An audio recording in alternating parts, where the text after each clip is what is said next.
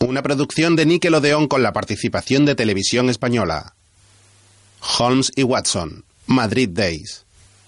Una película policíaca de 2012 escrita y dirigida por José Luis García.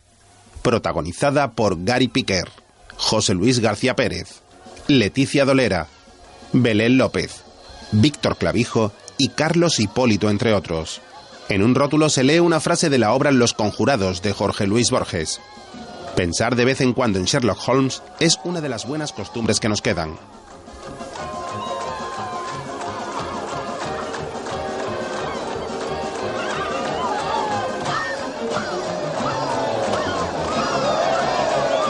Es de noche en un Madrid de finales del siglo XIX. En la puerta de una sala de variedades llamada Bagatel, un portero uniformado con gorra frota sus manos con frío. Se acerca a una mesa que hay junto a la puerta donde un niño ofrece la lectura de cartas.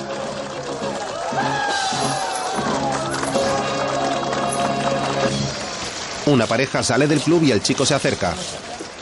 ¿Tarjetas del futuro? Hola. El portero acompaña a la pareja a un carruaje. Una florista se acerca al niño y toma unas tarjetas.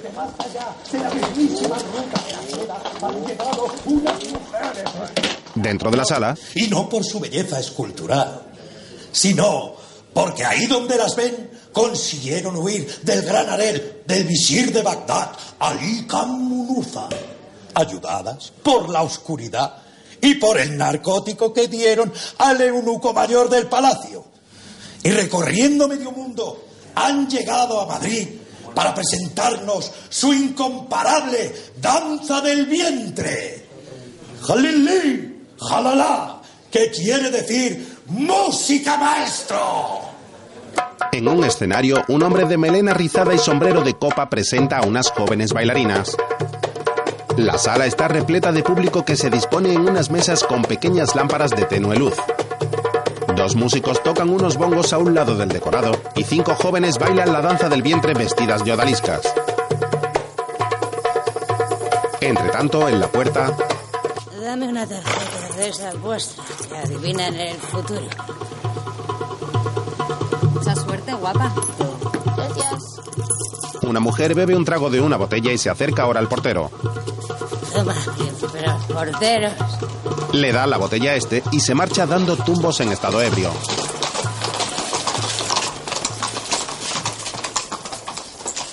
Al poco, la borracha camina por una calle colindante.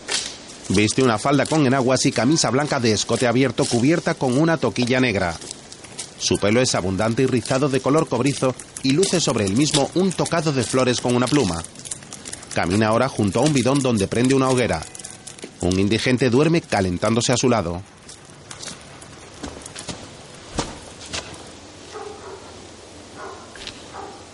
Avanza tambaleándose hacia una plazuela con una fuente apagada en el centro de la misma. Duda un instante y sigue caminando.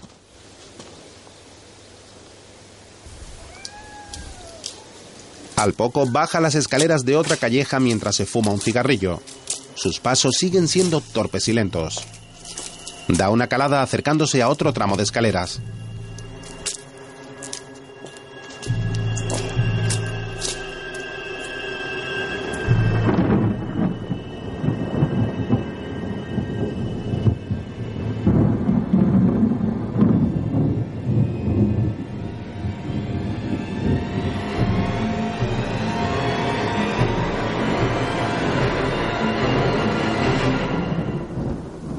Más tarde la misma mujer aparece muerta en el callejón de los escalones.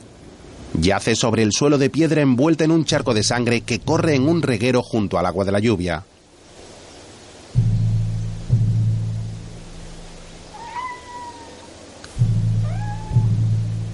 Está boca abajo con sus brazos dispuestos hacia adelante.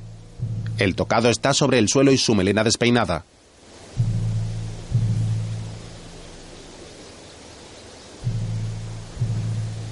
Junto a su mano derecha hay una nota manchada de sangre donde se lee Te espera un largo viaje. Es su tarjeta del futuro.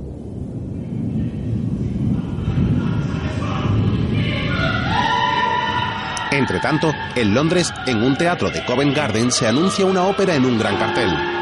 La protagonista de Carmen es Irene Adler, una joven de pelo y ojos negros que posa en el cartel a modo de cigarrera. Sobre el cartel de tono sepia, la cantante posa con un corsé blanco y una falda roja colocando sus manos en la estrecha cintura.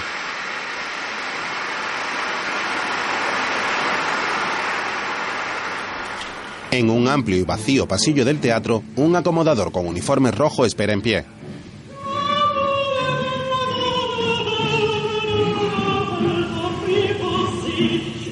En uno de los palcos, un hombre de pelo cano y elegante hechura está sentado de espaldas contemplando atento la ópera. Sobre la baranda tiene dispuesto el programa, unos guantes blancos, unos prismáticos y una chistera.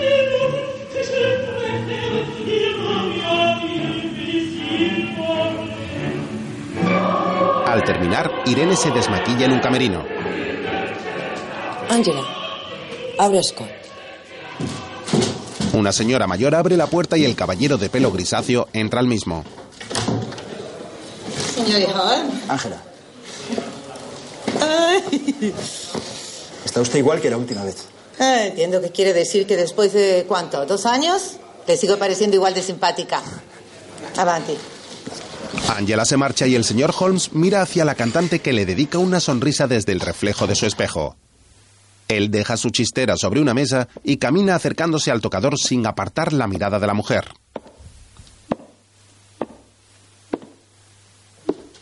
Se coloca tras ella posando las manos sobre sus hombros y le comenta que estuvo arrolladora en la interpretación de una de las arias.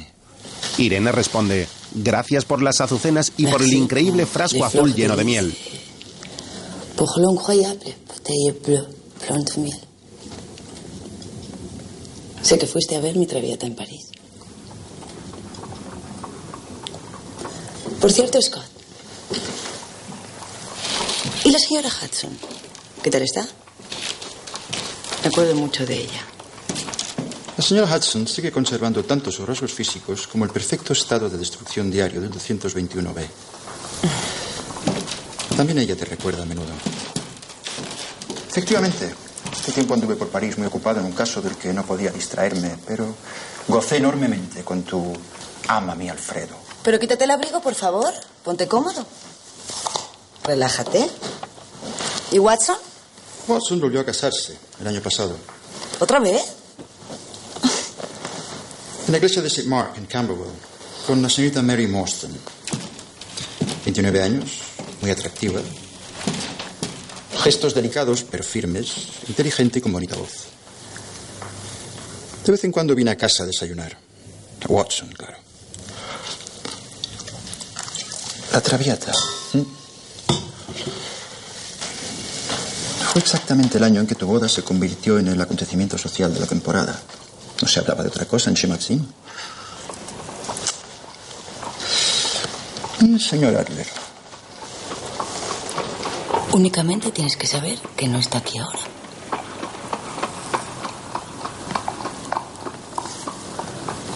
Mañana me voy de gira. Lo sé. Sabía que lo sabías. Y que por eso no vendrías hasta el último día. Siempre le temes al amanecer cuando estamos juntos. Podríamos vernos en Madrid el mes que viene. ¿Conoces Madrid? ¿No?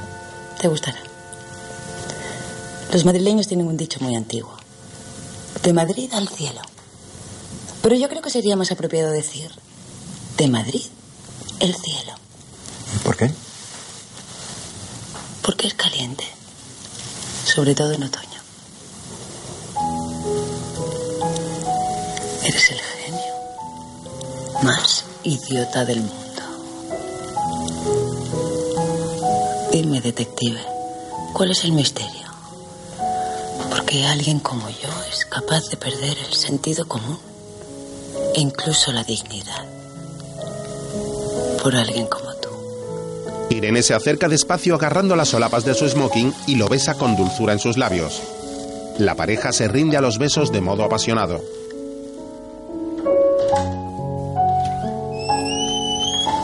Más tarde, Holmes sale del camerino y cierra la puerta cuidadosamente.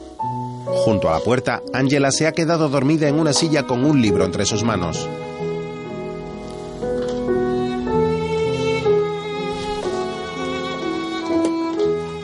Al amanecer, entra en su apartamento dejando la puerta entreabierta. Se quita su bufanda y su abrigo que coloca sobre un perchero.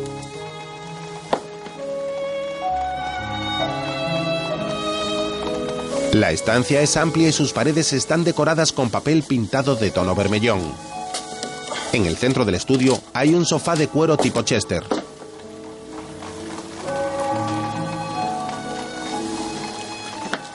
Holmes enciende una lámpara que cuelga del techo y se dirige a una camarera. Toma un vaso y lo rellena de un sifón que luego bebe.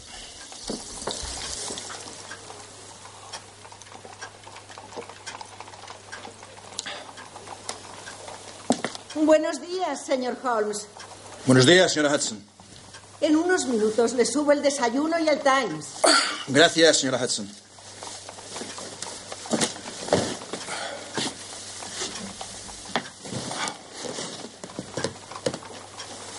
Señor Holmes, hace más de tres semanas que no toca el violín. ¿Y? Y, y, y, y, y que apenas come. Seguro que su cerebro está maquinando algo. Holmes se dirige a una librería con gesto pensativo. Ay, conozco muy bien esos silencios. Y más aún su desprecio por mis guisos.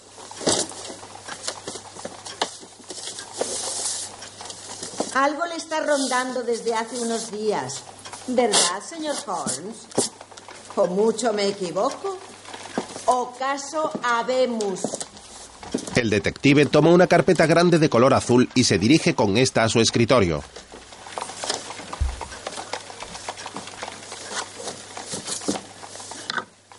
Se dispone a tomar asiento cuando encuentra en el bolsillo de su chaleco del frac un papel que observa atento y coloca a un lado de la mesa.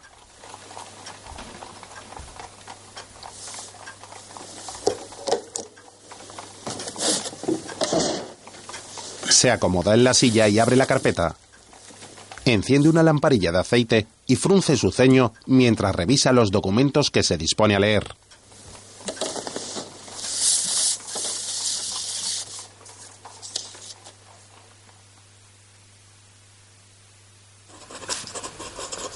Más tarde, un doctor escribe en su consulta. Una niña tose incesante frente al escritorio y su madre le acaricia preocupada. El médico sopla secando la tinta de la receta y se levanta. Bueno. No es nada. Le da una cucharada de este jarabe al acostarse y mañana otra al despertarse. El jarabe no está muy bueno, pero tú... tro- Tres al acostarse y tres al despertarse. Buenas noches.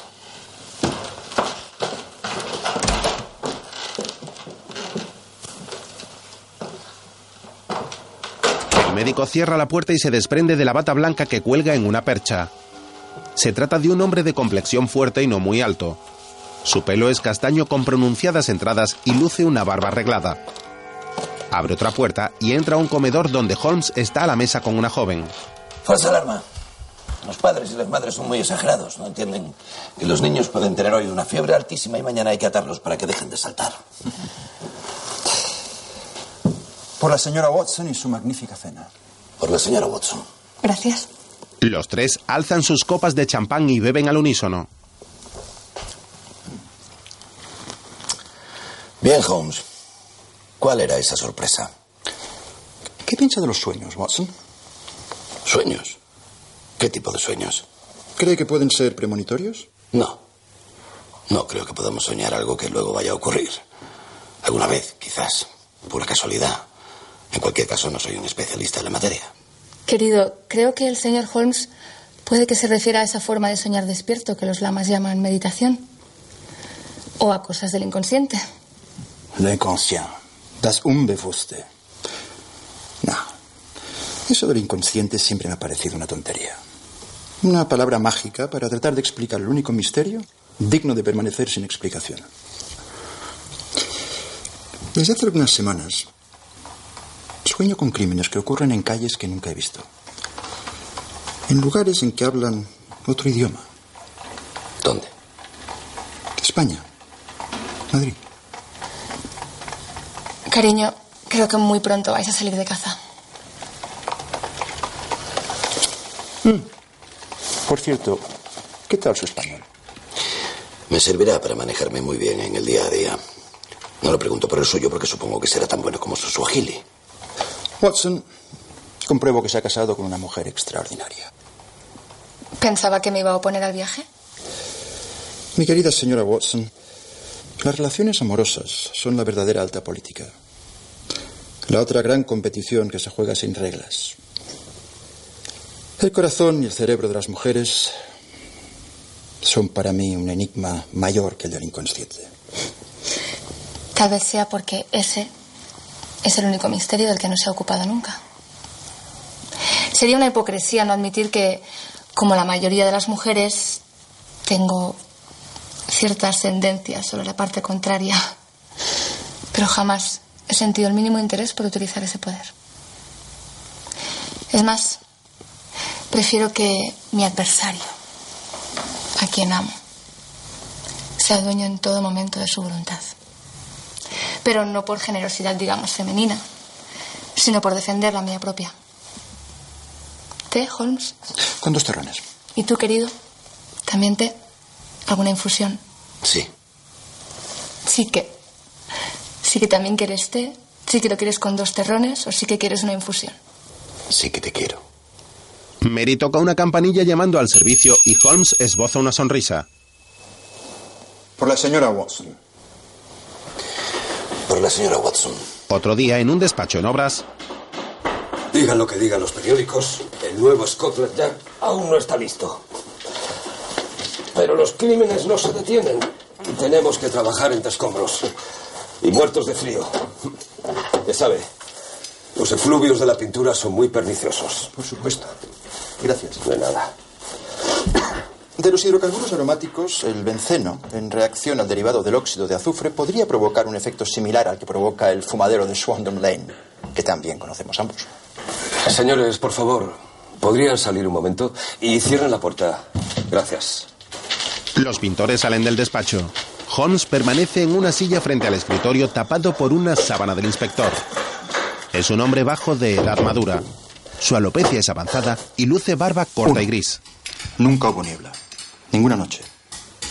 Dos. La sombra, armada con un cuchillo de carnicero, el asesino del sombrero de copa y el maletín negro, fueron un invento de la prensa sensacionalista, como el hombre del delantal de cuero. Tres. Las cartas recibidas aquí y firmadas por Jack the Ripper fueron enviadas por periodistas de la Agencia Central de Noticias. Cuatro. Quizá la nota acompañada de medio riñón humano, digo quizá, fuese de Jack. Uno. Walter Sickert. Como artista, un horror. Como sospechoso, está limpio. Un tipo raro. Estoy seguro de que le encantaba la idea de que algunos pensaran en él como Jack. Dos. William Gull. El honorable médico de nuestra eterna reina Victoria también está limpio. Tres. Michael Ostrom. Delincuentes rusos como ese, o polacos o húngaros, que pudieron parecer sospechosos en un principio, están todos limpios. Nunca encontramos nada. Cuatro. Y esto tal vez no lo sepa, pero nuestro querido Sir Melville McNaughton y Matthews, del Ministerio del Interior, siguen convencidos de que Jack era Montague John Druiff, un mediocre picapleitos. Es verdad que se suicidó después de los crímenes, pero le garantizo, Holmes, que estaba limpio. Créame, Holmes. La familia real está limpia. El Parlamento también. Y el gobierno. Con nuestro tercer marqués de Salisbury. Incluso Scotland Yard. Aunque le parezca extraño. ¿Qué sabe de los crímenes de Madrid? Era eso. Al poco, ambos van en un carro. ¿Qué tal la vida de recién casado, por segunda vez, de su amigo Watson? Dos matrimonios. ¡Qué afición! Según me han dicho, ha alquilado una extraordinaria vivienda en Paddington y allí mismo ha abierto consulta. Al poco, están en el banco de un parque. En el pub Ten Bells apareció un paquete con ropas de un bebé de seis o siete meses, rasgadas con un cuchillo Bowie. Un cuchillo Bowie cortó el cuello de una de las chicas de Madrid. ¿Cómo sabe eso? Jamás ha salido publicado y nunca nadie ha hecho referencia a ello. ¿Qué busca Holmes? Me lo estoy preguntando desde que entró en mi despacho. ¿Por qué se preocupa dos años después por un caso de putas degolladas en otro país? ¿De verdad cree que Jack está en Madrid? ¿O que es español? Usted las llama putas, yo víctimas. El caso más complejo y misterioso de nuestra era se merece algo más que su desdén, Adeline.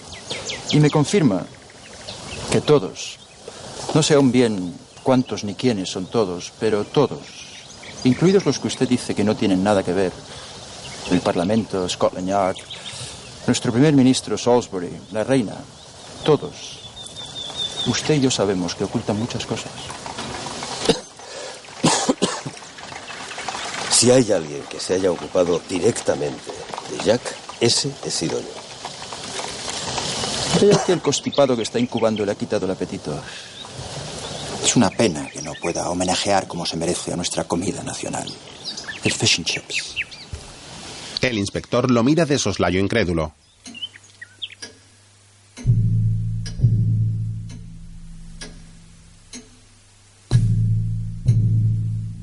Más tarde, Sherlock se encuentra en una biblioteca pública. Está a solas en una gran mesa y contempla con detenimiento varios grabados en unas láminas.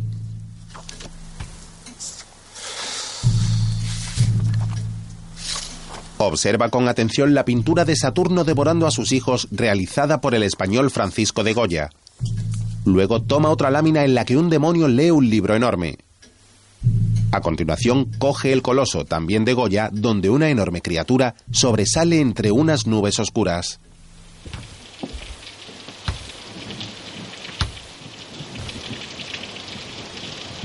Más tarde, el escritorio de Holmes se muestra abarrotado de notas, cartas y recortes de periódicos.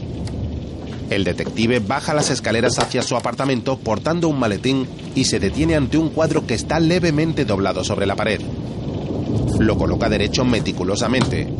Sacude de polvo la maleta y entra a su estudio.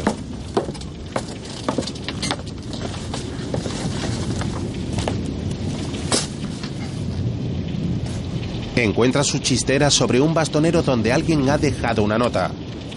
La abre y en esta se lee. Scott, querido, espero que alguna vez lo que te deje sea tu cabeza en lugar del sombrero.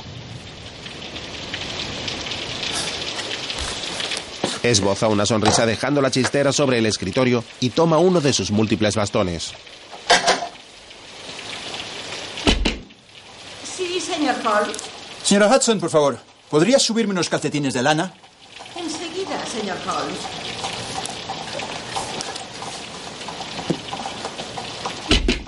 Sí, señor Holmes. Olvide los calcetines de lana. Olvidados los calcetines de lana, señor Holmes.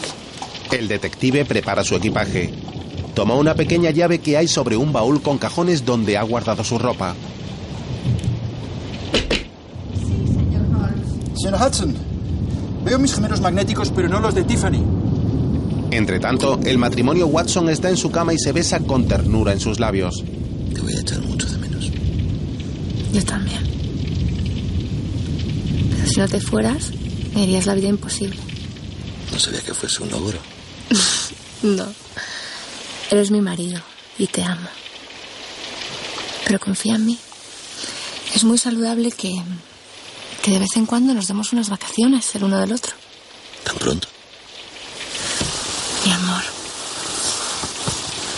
Yo nunca voy a ser un obstáculo para que disfrutes de tus pasiones. De la literatura, los viajes, la medicina.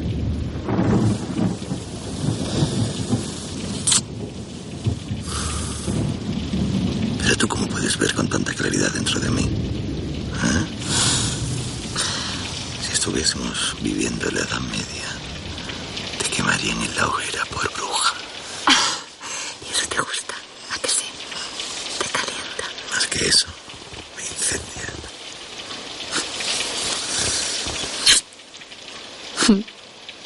Sugiero que borres esa expresión de felicidad de tu cara. o cambio de opinión y te encierro con llave. Watson se lanza sobre su esposa con cariño. Al día siguiente, Será un magnífico viaje, Watson. Saldremos el lunes a las nueve de la estación Victoria. El flechador nos llevará hasta Dover. Allí enlazaremos con el ferry. Llegaremos a Calais a primeras horas de la mañana.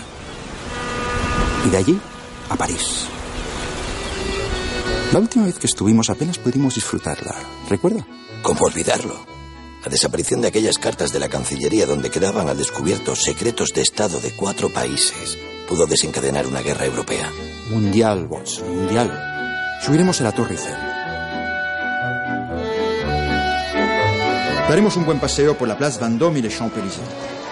Después iremos a comer a un restaurante de esos que se han puesto de moda en Montmartre, donde se come y se cena en las aceras, en plena calle. Desde París bajaremos hasta San Sebastián, que ya es España, y desde San Sebastián a Madrid. Ah, Holmes. Cuando hice mis prácticas en Saint Bartholomew, tuve un gran amigo y compañero, Luis Delgado. Me he tomado la libertad de avisarle de nuestra llegada. Está muy relacionado y nos será de gran ayuda. En el vagón de un tren, Sherlock fuma una pipa y lee un libro concentrado. Al poco, Watson entra al compartimento. Estamos en Miranda. Miranda de Ebro. Me han comentado en la cantina que vamos a estar detenidos hasta que llegue un tren de Madrid que necesita la vía.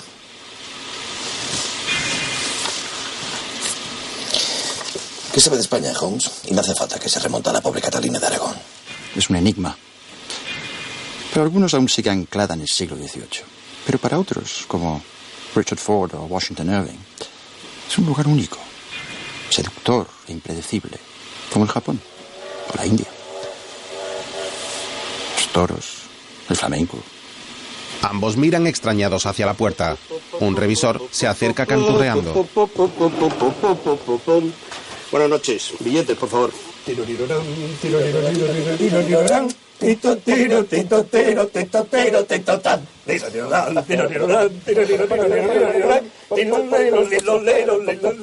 Mozart. Wolfgang Amadeus Mozart. Marcha turca.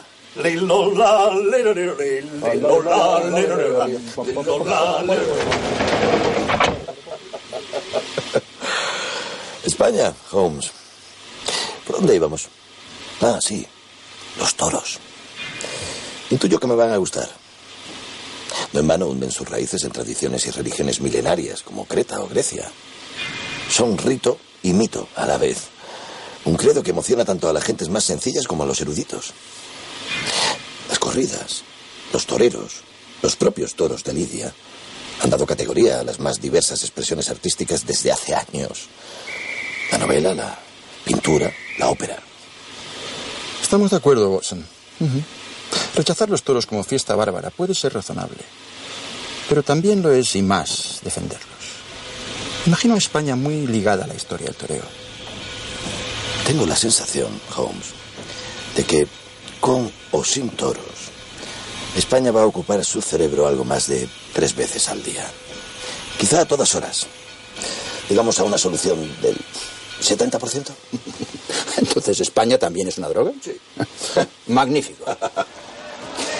Ambos ríen y prosiguen sus lecturas.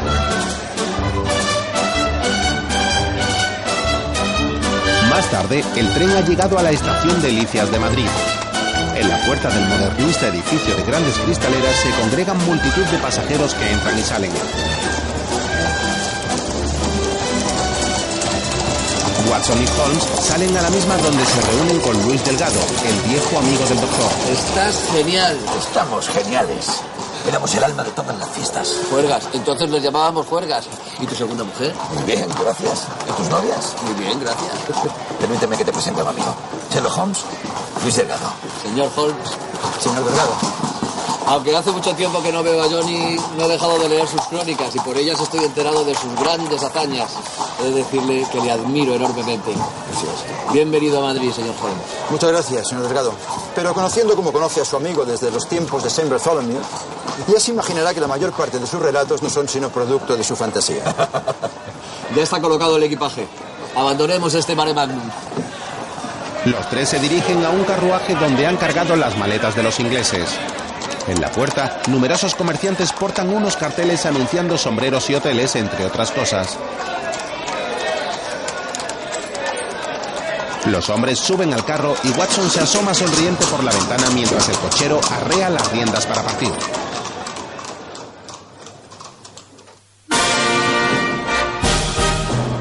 Entre tanto, un retrato de la reina Victoria preside el despacho del embajador británico. Este se encuentra sentado a su escritorio y firma un documento.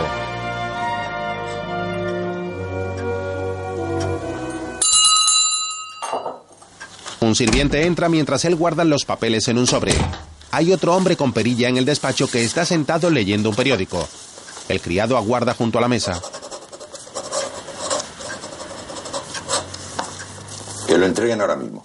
Inmediatamente, Sir Alfred.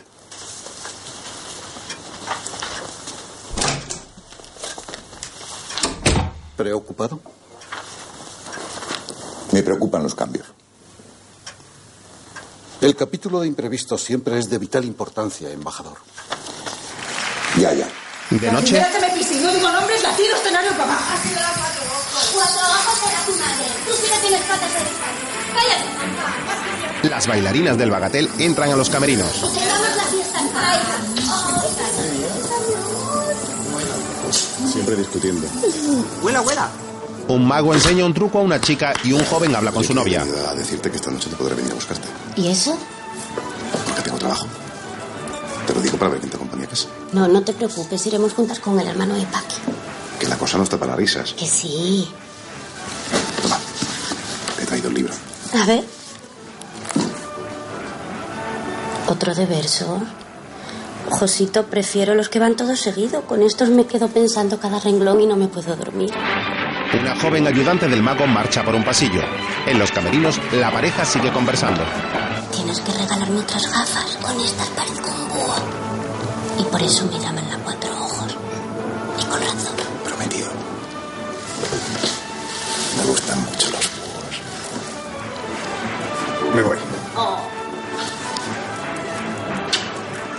dejado marcado un verso. Señoritas, se las admira. Ojo, no vayáis nunca solas. Que no. Como mínimo de dos en dos. Prometido. Lo prometemos. Goodbye, sweeties. Adiós, Alcántara. Mientras Watson escribe en su habitación de hotel. Adelante. Holmes entra a la misma acercándose al escritorio. Acabo de llegar, de la embajada. El viejo sabueso de Avelin no ha perdido el olfato ni el tiempo. La recepción es mañana por la noche. ¿Sabe que en esta misma habitación estuvo hospedado Víctor Hugo y Edward Manet? Está reservada para los grandes artistas, Watson. Sir Alfred Lynn. ¿Te dice algo? Más tarde, dos chicas van a solas por una calle. Y con lo que me cunde aquí para un mes, ahí tengo para un año. Pues yo de aquí no me muevo. Ya sabes lo que se dice. Quien ha probado el pan de los madriles no vuelve a su pueblo ni a atajo. Y además, tú pesca en cagarrutas del campo, como se llame tu pueblo, vas a encontrar a un viudo, tonto y con dinero que se quiera casar contigo. No se sabe nunca. Además, en los pueblos las mujeres son más necesarias que aquí. Y no se llama cagarruta, se llama cuartillo y está a dos pasos de Jerez de la Frontera. Y bien bonito que es, ¿eh? ¿Y de tu príncipe azul? ¿Qué? Príncipe azul, nada. Y yo se lo dije. Le dije, yo me voy. Y si tú me quieres, ven a buscarme. ¿Y qué te dijo? Mira lo que hago yo con amores como el tuyo. Me contestó. Un carruaje aparece por la calle. Que. Claro, me cogió las cartas y las rompió una a una. Lo que se dice un hijo de puta. Un hijo puta. Pero le quiero. Es que soy muy boba, ¿sabes? Pero muy boba. El cochero se detiene ante las mujeres. Eh, tú, la de amarillo. ¿Quieres venir a una fiesta con buena paga, buena comida y gente de fiar? Las dos, ninguna. Está bien, subid las dos. Más peseticas para el pueblo. La de amarillo abre la puerta y las dos suben con gesto triunfal.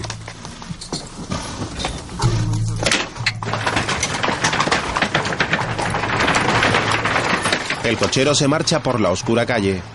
Al día siguiente, dos policías retienen la entrada a una plaza de un grupo alborotado. En la misma se encuentran los cadáveres de las mujeres. Únicamente puedo decirle que la policía está trabajando sin descanso. Y haciendo uso además de todos los adelantos con los que contamos, que no son muchos. Una vez que el cuerpo de la víctima se ha trasladado al depósito, el forense proseguirá sus investigaciones. ¿Nada más va al cárcel? ¿Qué quiere que le diga? ¿Que nunca había visto nada igual? Le han estirpado el corazón, el bazo, los ovarios. Alcántara entrevista a un inspector y toma unas notas. Mientras, Watson y Holmes están a un lado de la plaza y observan todo con detenimiento. Fotografían el cadáver de la joven que está sobre el suelo. Un hombre coloca una sábana sobre el cuerpo ensangrentado. Valcárcel sigue su charla con el periodista. Te aseguro que nadie está escatimando esfuerzos. Es todo por ahora, Alcántara. Ya, pero si esto... Valcárcel corta tajante al joven, mientras John se acerca a Sherlock. El detective está en cuclillas y guarda una prueba en un guante que mete en un bolsillo.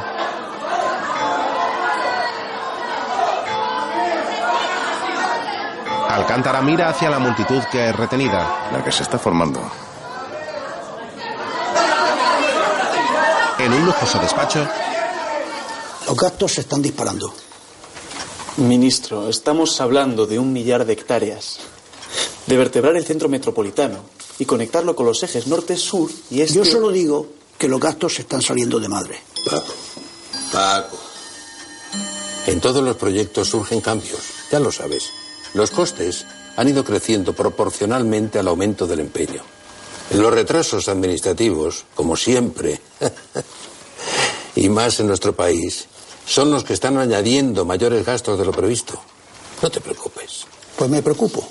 Entre otras cosas, para eso me han traído aquí. Para preocuparme. mientras, en el hotel, ¿Qué es lo que encontró en el suelo? Si puede saberse. Pequeño trozo de marfil. Watson mira por un microscopio. Yo no veo nada.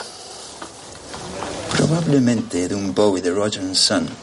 Fabricado entre el 83 y el 87, único periodo en el que la fábrica de Sheffield utilizó ese material. A su lado había restos de alpaca, una aleación compuesta de zinc, cobre y níquel, cuyo color y brillo es parecido al de la plata. Y aquí viene lo curioso, Watson. De lana de alpaca también es la fibra. En este caso de un camélido proveniente principalmente del Perú. Ah, el Bowie es un cuchillo de caza que también utilizó Jack en Londres. ¿Sabe que Jim Bowie murió en el Adam? El que se va a morir soy yo. De hambre, si no acudimos ya a esa recepción. Espero en el vestíbulo en diez minutos.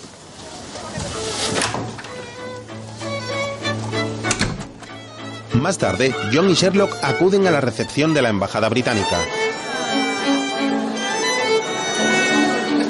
Holmes conversa con una dama cerca de la orquesta que ameniza el cóctel. Los invitados se encuentran en un lujoso salón del que cuelgan lámparas de araña.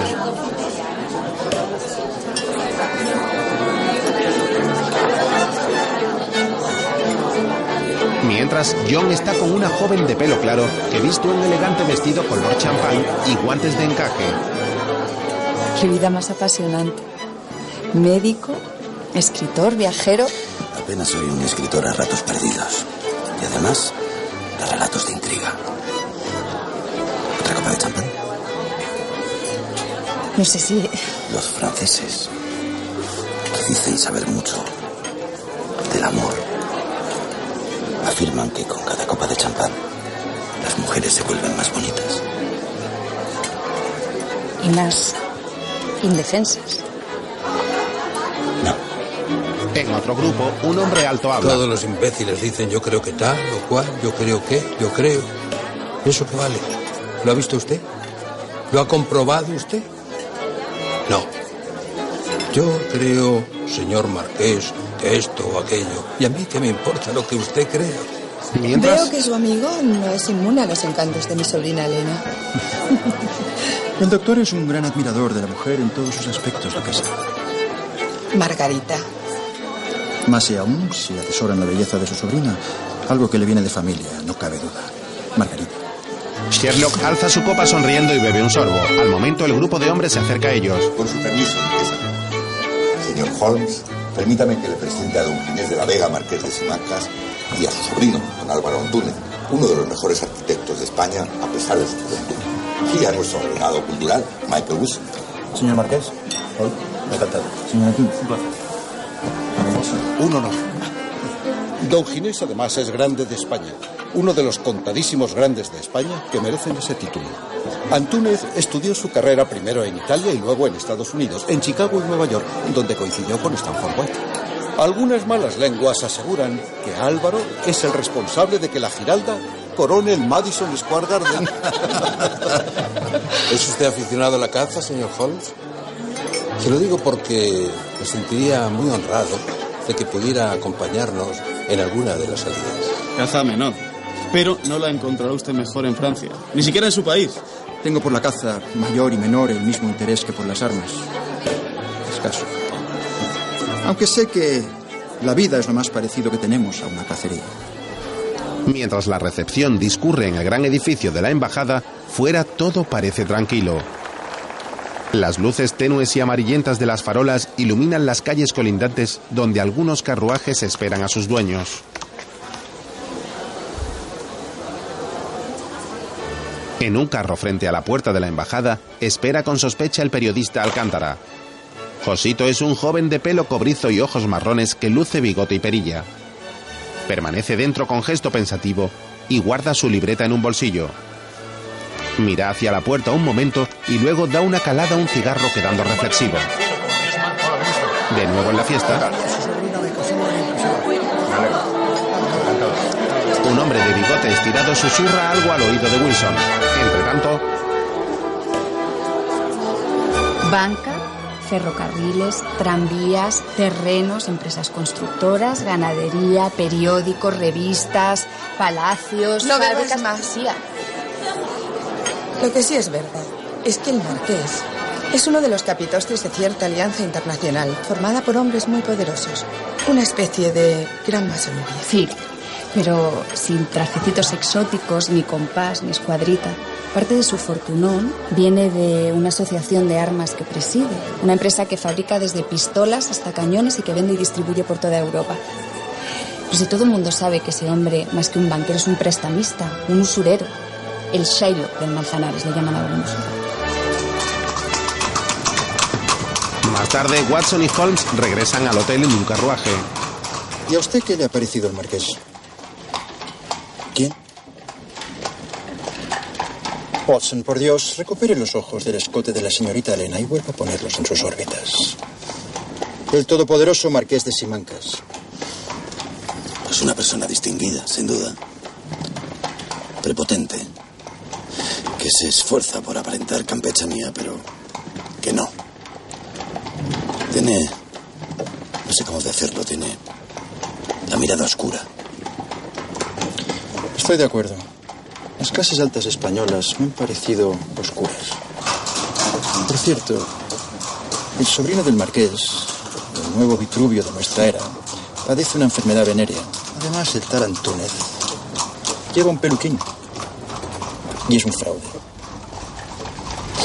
Es sorprendente, Watson. Conozco cada una de estas calles. Cada portal, cada esquina, cada farola, cada iglesia. Alguien tendría que investigar y tomarse en serio los sueños.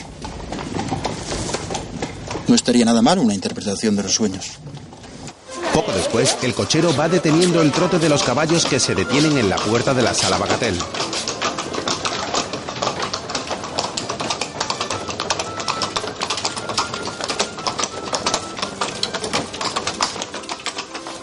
Pequeño de las cartas se acerca al carruaje dirigiéndose a Sherlock.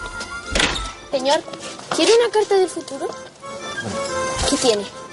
Sherlock toma una y le da una moneda. Muchas gracias. Una rosa para sus ojos. Y otra para su sonrisa, caballero. Buenas noches, señores. Adelante. John y Sherlock compran también unos claveles y entran a la sala. En el escenario, un payaso en un monociclo de tres ruedas pedalea mientras toca un acordeón.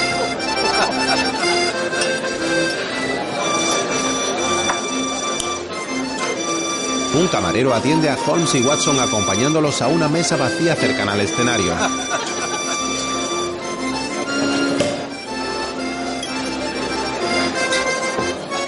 Ambos toman asiento. ¿Y qué van a tomar los señores? ¿Qué recomienda? Eh, champán, pero aquí en Bagatel, si me lo permiten, el aguardiente. Aguardiente entonces, ahora mismo. Mientras el presentador está entre bambalinas y se mueve al ritmo de la música. Alcántara entra a la sala y se dirige a la mesa donde se encuentra. Mr. Holmes. Se presenta a ellos educadamente dirigiéndose a ellos Allow en su idioma. myself. My name is José Manuel Alcántara. Josito, for friends. Take a seat, please. Oh, thank you. Holmes le ofrece que se siente con ellos y Alcántara lo hace y prosigue su discurso. La Gaceta. Soy periodista, trabajo para la Gaceta, cubro espectáculos, sucesos y ecos de sociedad. Pero quiero ser escritor. poetry. Me encanta la Many times poesía. Varias veces sea he estado a adventures punto de enviar relatos de amor y aventuras marinas a los periódicos londinenses de la tarde. Alcantara. That translates from the Arabic as bridge. Alcantara, the bridge. Sherlock irrumpe en su opinión sobre novelas aludiendo al origen árabe de su apellido. Alcántara significa el puente. El joven afirma la presunción del origen. Holmes le pregunta, ¿qué hace un joven de buena familia trabajando en un diario que le paga un sueldo muy pequeño cuando le paga? Él lo extrañado y le cuestiona por qué lo sabe. El detective saca las conclusiones. Por su acento inglés intuyo que ha estudiado en Monmouth School, donde solo van jóvenes ricos. Está distanciado de su familia porque su ropa es buena, pero no la renueva desde hace años. Pero eso es otra historia, como diría mi amigo Kipling. As my friend Kipling would say. A continuación le pregunta qué quiere de ellos y por qué lo sigue. Lo he visto en el hall del hotel y en la puerta de la embajada. Josito queda asombrado y el camarero llega. Aquí está la guardita. Tráigale un vaso al señor Alcántara, por favor. Ahora mismo. Gracias. El periodista sonríe al descubrir que hablan castellano. Verá, no, no, no lo digo por presunción, pero cuando comencé en el periodismo tras la caída de Isabel II, sorry, do, do you follow me? Conocí en este mismo sitio al señor Henry Stanley, corresponsal para Europa del New York Herald, que había venido precisamente a cubrir nuestra nueva situación. Alcántara, respire. Se lo digo porque el señor Stanley podría darle buenas referencias sobre mí. Le admiro. Les admiro mucho. A los dos. Verá, yo, yo. Yo creo en un periodismo que sea una guía para la sociedad, que sirva para ayudarla. En cualquiera de sus aspectos. Quizá por eso cuando empecé a trabajar la gente me decía, es usted demasiado cultivado para esta profesión. Aquí lo que se lleva es la gente de batalla, sabe de tijera más que de pluma. Pero bueno, aprendí el oficio, fui a telégrafos, a los ministerios a recoger noticias. y-. Breathe. Sherlock le pide que respire y continúe. Él se disculpa por hablar tan deprisa. I know that I talk too much. Son los nervios. Verá, cuando, cuando supe que estaban en Madrid, tras las huellas de Jack. Jack.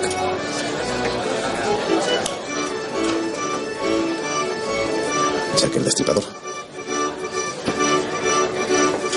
Verá, he estudiado con suma atención sus crímenes de Whitechapel. Cuando comenzaron aquí los... Bueno, estoy seguro de que usted, de que ustedes están aquí por eso. Nuestra primera víctima de Madrid se llamaba Ana María. Igual que la primera de Jack en Londres, Mary. Hasta el momento los tres crímenes son cuatro. ¿Cuatro? ¿Cómo que cuatro? Cuatro, Watson. Un nuevo cadáver degollado está no muy lejos de aquí. Alcántara y Watson lo miran con extrañeza y aplauden el fin del número. ¡Bravo por Duby! y ahora, por favor, distinguido público, voy a pedirle su máxima atención. Llegó la hora de la magia, la hora de la fantasía. Les aseguro que lo que van a ver a continuación no lo olvidarán nunca. Van a ser testigos de algo único e irrepetible. Recién llegado de Bruselas y después de haber conquistado París, Roma y Berlín, les presento al conde Cristóforo Bonanova y su bella ayudante, la señorita Isabel. Un fuerte aplauso. La joven ayudante del mago sale al escenario portando una mesa de patas altas sobre la que hay una caja y varios objetos.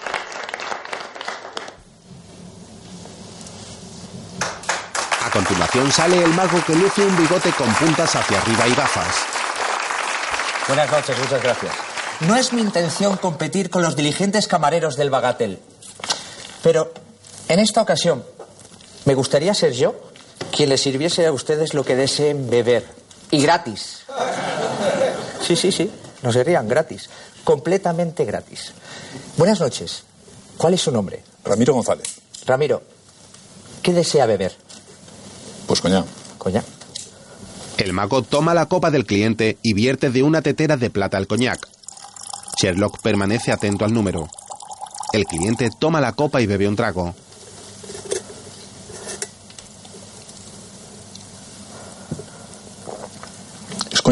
Y muy bueno. Cristóforo se acerca ahora a una mujer que está en otra mesa portando la tetera. Buenas noches. Buenas noches. ¿Cuál es su nombre?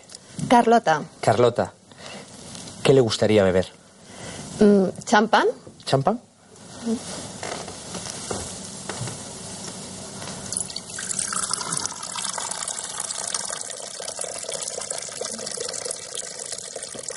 El mago rellena la copa de la bebida espumosa y la joven lo prueba.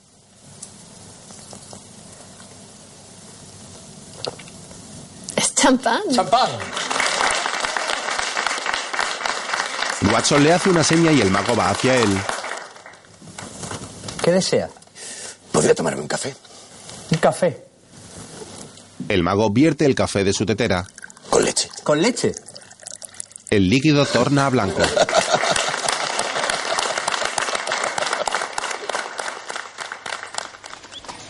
Al día siguiente redoblan unas campanas junto al Hospital Santa Isabel.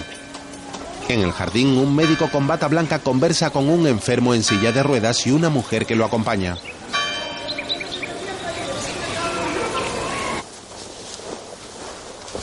Mientras, en la morgue, un hombre investiga bajo las sábanas a un cadáver a hurtadillas. Al oír unos pasos, regresa de inmediato a un escritorio y se sienta disimulando. Delgado entra con Watson y Holmes. Buenas tardes. Buenas tardes. Buenas tardes. Buenas. Por favor, ¿podría decirle al doctor Arriaga que está aquí el doctor Delgado? Un momento. El hombre, que viste con bata oscura y lleva un delantal de cuero, sale por otra puerta.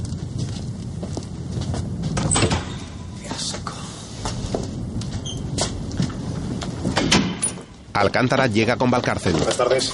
Buenas tardes.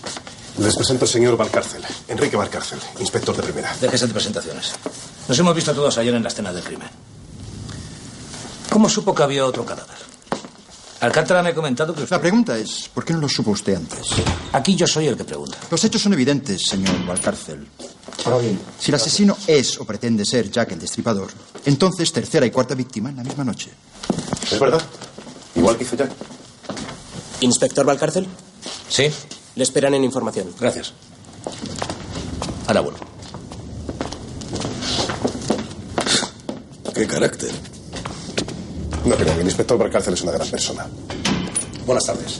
Hola, Delgado. ¿Qué tal? Gracias, Arriaga, por recibirnos. Muy bien. Buenas tardes. Buenas tardes. Buenas. Doctor Arriaga, están aquí los cadáveres de todas las víctimas. Ah, los cuatro. Nadie ha reclamado a estas pobres desgraciadas. Y aquí van a ser más útiles de lo que sin duda fueron en vida. Mm, eh, tres están dentro, en la escuela. ¿Quiere verlas? Por ahora no. Y esa es Milagros, la jerezana. ¿Puedo? Sí, claro, adelante. Holmes se acerca a la camilla donde yace la joven. Descubre la sábana cuidadoso sin mostrar el cadáver y la revisa minuciosamente. Arriaga se dirige al doctor Delgado. No hay duda que Juanito el charcotero, así lo llamo yo, tiene la precisión de un cirujano. Usted mismo, Delgado, sería un buen sospechoso. Sherlock mira hacia el hombre del delantal. No vuelva a tocarla. Déjela descansar en paz. Doctor Arriaga, acérquese. ¿Ve esta mancha? Sí. ¿Diría que es tinta china? No lo creo. Yo diría que es hollín. Nada de hollín. Es tinta china. Oiga, señor mío, le recuerdo que soy médico forense, no un detective. Le quitaron parte del riñón derecho, ¿verdad? ¿Eh?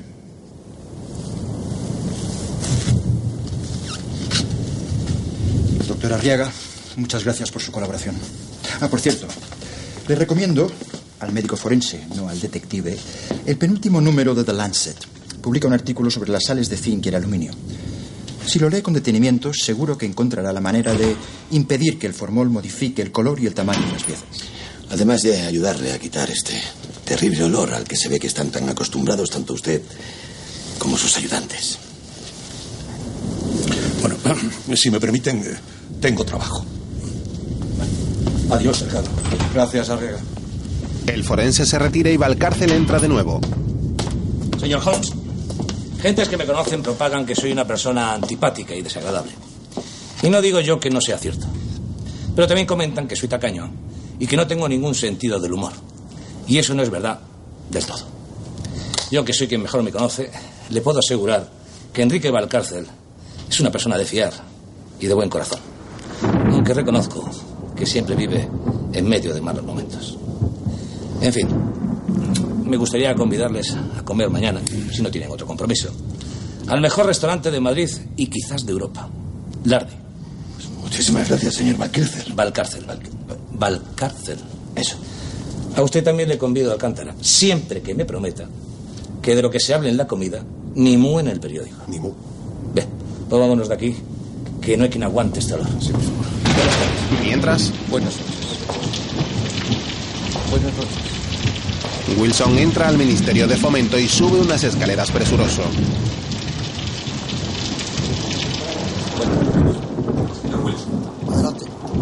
El ministro está en su despacho con el marqués y su sobrino.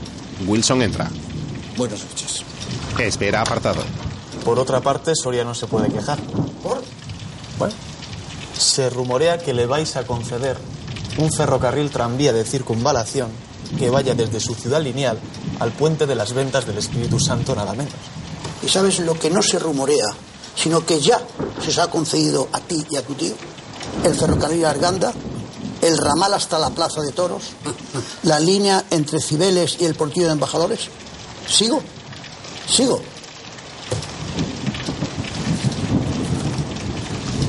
Deduzco que los últimos informes del señor Wilson son buenos y que estamos sorteando todas las dificultades, las esperadas y las inesperadas. Ministro, ¿puedo...? Sí, sí, claro, adelante, Wilson. Gracias. El agregado se acerca al escritorio colocándose entre Antúnez y Ginés. El ministro lo mira atento desde el otro lado de la mesa. Teniendo en cuenta que van cumpliéndose los objetivos y sin que esto suponga salirnos del programa, sugiero hacer una pausa en nuestras reuniones. Que sean más espaciadas. ¿Por? Porque es necesario, señor ministro. Tiene razón, Paco. El ministro encoge sus hombros conformista. Entre tanto, en el afamado restaurante Lardi, Alcántara habla desde un teléfono. Seguro. Comprobadísimo. Vamos a ver, tú dile al director que si quiere sacarlo en primera página, que lo saque en primera página. Y si no, encabezando la sección de Run Run. Eso ya como él quiera. En la mesa, No sabe lo que se pierde, Holmes. Carne, pechuga de gallina y chacinados extraordinarios junto a las patatas. Por hablar del caldo del principio tan sustancioso que parecía terciopelo. Y los fideos. Y estas bolitas. Garbanzos envueltos en una malla. Perdón. ¿Qué, Alcántara? Ya sabemos quién está con quién. Un famoso general y una no menos conocida marquesa en un reservado a 10 metros de aquí. Y en el comedor privado siguiente, una tiple y el empresario del Apolo se lo están pasando bomba. es la parte que menos me gusta de mi trabajo. Ya. Holmes, corríjame si me equivoco. Pero si esta bestia nuestra copia exactamente a Jack el Destripador, podemos detenerle el próximo día 5, que es cuando el monstruo de ustedes cometió su quinto y último crimen. No lo hará el día 5. Lo hará antes o después de esa fecha. Me temo que no nos será posible detener el próximo crimen. Escuche, Valcárcel. En Londres no se atrevieron a hacerlo. Pero usted sí podría poner mujeres que observen desde distintos lugares las calles de algunos barrios en las madrugadas. Mujeres policías. Mujer policía. Qué idea tan... Genial. Genial. Lo último que nos faltaba. Lidiar con mujeres en el departamento. Holmes, de soltero a soltero, me decepciona, sinceramente. Valcárcel, comparto con usted al 120% que las mujeres acarrean toda clase de problemas. Pero en esta ocasión, intuyo que el plan resultaría. Es una gran idea. Y con mucho futuro. Sé que a usted no le gustan demasiado, Holmes. Parece que usted tampoco va al, va al cárcel. Pero las mujeres, a lo largo de toda la historia, se han defendido como gatos panza arriba. Y más cuando han estado solas y desamparadas después de una guerra o de cualquier desgracia. Enfermeras voluntarias, damas aventureras, incluso religiosas de numerosas órdenes estarían encantadas de atrapar a ese chartuquero. Charcutero. Chartuquero. Gatos policías. No, ni panza arriba ni panza abajo. Nunca habrá gatos policías. Pero perros. Perros sí. Ya lo verá Valcárcel. Los perros colaborarán con ustedes muy pronto. Perros, policía. Mujeres, policía. Holmes, si me permite decírselo, es usted mucho mejor que en los relatos de Johnny. Más divertido, más simpático, más. más todo. Bueno, ¿qué podemos pedir de postre? ¿Lenguas de gato? Días después, Irene es entrevistada en el hall de un teatro. Conversa sonriente y posa para numerosos periodistas que la fotografían. Luce un vestido vaporoso con encajes sobre la pechera y una pamela grande de gasa roja. Angela mira hacia la joven algo retirada mostrándose orgullosa. Al momento Sherlock entra y se coloca junto a la señora. La saluda inclinando su cabeza y ella esboza una leve sonrisa. Holmes permanece a su lado contemplando a Irene.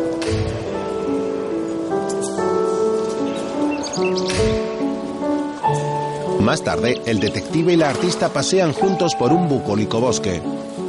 El sol luce y atraviesan un pequeño puente con escaleras que cruza sobre el cauce de un tranquilo río.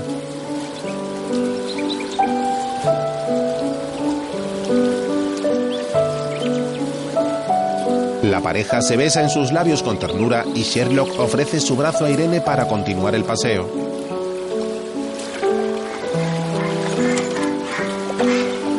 Al poco conversan sentados en un banco de piedra junto al río por donde nadan unos patos.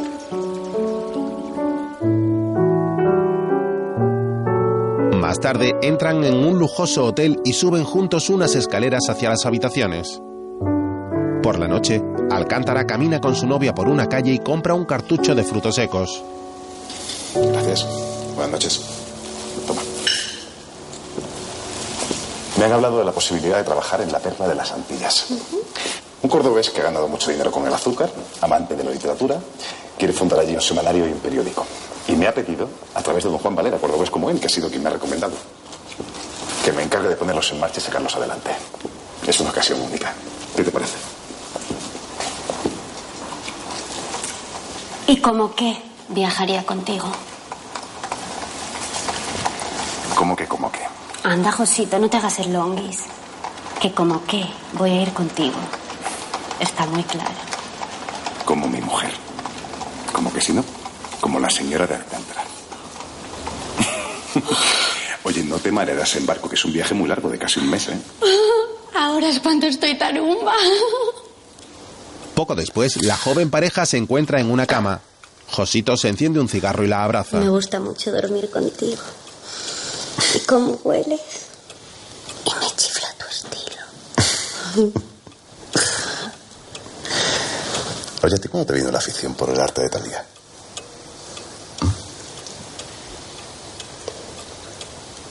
Una vez pasó por mi pueblo una compañía de cómicos.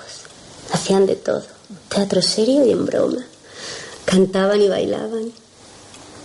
Después de la función, por la noche, tras la cena, yo le dije a mi padre, cuando usted disponga que soy lo suficientemente mayor para poder hacer mi vida, me iré a cantar y bailar. ¿Ah, sí? ¿Así? Y un día al cumplir los 20 años me dijo, Bernabea, te puedes ir cuando quieras. ¿Y tu madre? Mi madre solo me pidió una cosa. Si llegas a triunfar, mándanos una bañera. En mi pueblo solo hay dos, la de la fonda y la de la casa de don Damián, el alcalde. No todos hemos sido señoritos como tú, Josito. Bastardo. ¿Cómo? Señorito bastardo. Que soy hijo bastardo de Carlos de Villagigedo, un conde asturiano. No te lo había había dicho antes para no quitarte la ilusión. ¿Y eso? Mi madre era una de las cocineras de la mansión. Muy guapa. Rubia. Con los ojos color topacio. Él no me reconoció nunca. Pero sí quiso que tuviese una buena educación. En el fondo era bueno. A los ocho años me enviaron a estudiar a Inglaterra. Ahora creo que me mandó allí para alejarme de su mujer y de sus otros hijos. Volví a los veranos, pero él apenas me trataba, porque yo era su vivo retrato. Pelirrojo, la misma fisonomía, la misma voz. Pues no era tan bueno. Me recibía un rato al llegar y otro al despedirme. Mi madre murió de unas fiebres. No supe regresar a unas vacaciones. Pobrecilla murió solita, sin que su hijo pudiera estar a su lado. Y dos o tres años después murió él. Ya muerto está. Mis hermanastros no quisieron saber nada de mí. Y tuve que dejar la universidad cuando estaba a punto de terminar los estudios. Porque ya nadie se hizo cargo de mis gastos.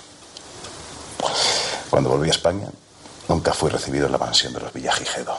Casi casi me soltaron los perros, como los folletines. Peor para ellos.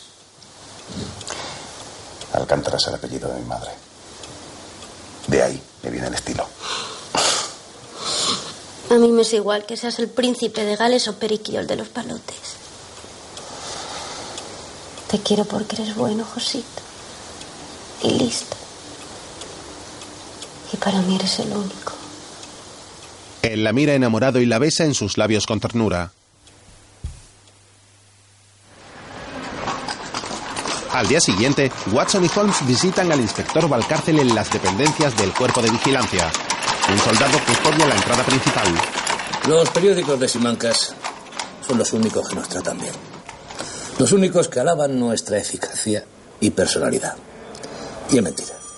Ya ve en qué condiciones trabajamos.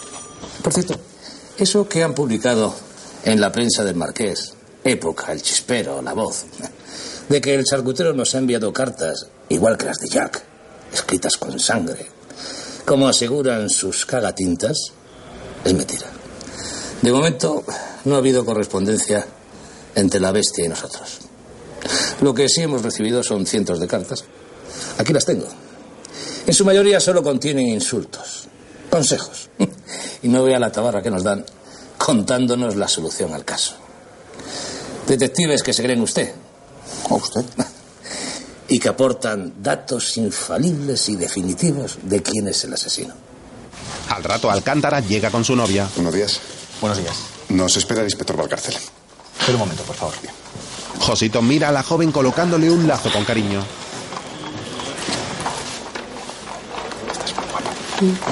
El agente se acerca a ellos. Pueden pasar. Gracias.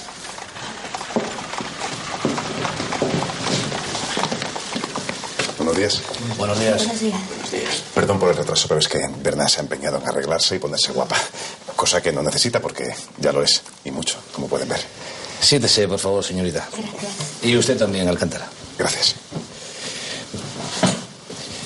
Bueno, cuéntale al señor Holmes, a su buen amigo Watson y al inspector Valcárcel lo que me cuenta esta noche. Pues nada, que a Milagros la Jerezana la conocía yo desde hace un año o más. La llamaba la Jerezana porque era de un pueblo muy De Jerez, sigue. Ella solía parar en la calle del Turco, cerca del Teatro de Variedades donde yo actúo. El bagatel. Eh, pues eso, que de vernos casi todas las noches, no es que nos hiciéramos íntimas, pero empezamos a saludarnos y luego que si te invito yo a un café un día, que si te invito yo a otro otro día. Milagritos era muy graciosa, Habla bien. Pero era analfabeta, pobre. Pues nada, que un día que estábamos en Fornos, donde ella había quedado con uno, me pidió por favor que si le escribía una carta. ¿A quién? Ah, eso no me lo dijo. Jamás me comentó quién la hacía a la corte. ¿Y la dirección? Sin dirección y sin remite, supongo que ella las entregaba en mano. ¿Las? Sí, le escribí tres o cuatro. Todas eran cartas de amor. Que si bebo los vientos por ti, que si tus caricias tal, que si tus besos cual. Y algunas cosas muy íntimas que ustedes ya se imaginarán. Cuando terminábamos, ella cogía el papel y lo metía en un sobre. Lo cerraba y se lo guardaba sin poner dirección ni nada. ¿Cuándo escribió la última carta? Hará una semana. Milagros quería irse a vivir a su pueblo y casarse con un rico. Pero yo creo que estaba enamorada él de las cartas. En la última que le escribí le decía a, a quien quiera que fuera su novio que si él la dejaba, ella se iría al pueblo. Pero que si por el contrario él se comprometía con ella, ella le juraba por la Macarena que nunca habría más hombre en su vida que él. ¿Qué opina Holmes? Que no se trata de un solo asesino. ¿Varios Jack? ¿Varios Juanitos charcuteros? Charcuteros. Charcutero. Qué simpático es el doctor Guasón. Ay, qué buen mozo. Muchas gracias por haber venido, señorita. De nada. Y usted también, Alcántara. Cuente conmigo para lo que usted quiera, señor inspector. Ah, sí, lo haré. Muchas gracias. Más tarde, los detectives esperan al doctor Delgado en un pasillo del hospital. ¡Qué sorpresa! Luisito, no queremos molestarte en tu trabajo. Al contrario, no molestáis en absoluto. Verás, Holmes necesita pedirte un favor. Si está en mi mano, cuente con él. Mire, Delgado, no es que no confíe en Arriaga ni en sus métodos, o el juez Carmona, pero digamos que no me fío lo suficiente. ¿Sería posible conseguir que hicieran la autopsia otra vez a Milagros la Jerezana y averiguar si tenía sífilis? Sífilis. Vamos a intentarlo. Más tarde, en los jardines del hospital provincial, algunos enfermos y médicos pasean aprovechando el buen día. Por la noche, Holmes está con Irene en la suite del hotel. Los artistas no necesitamos un marido, sino una figura mucho más importante. Un compañero.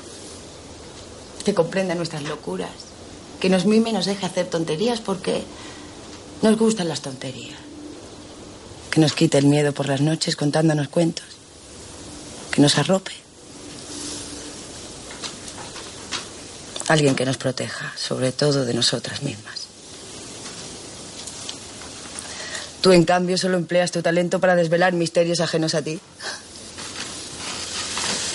Es evidente que te ha faltado experiencia. Una amiga una novia a los 15 años. Una chica que te dijera que las mujeres cambiamos de humor de repente.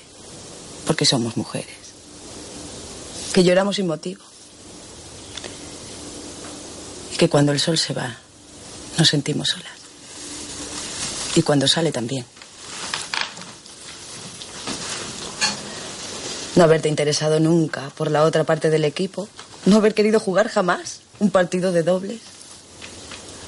Ha limitado tu conocimiento, Scott. Peor. Arrinconado en el fondo del desván tus sentimientos.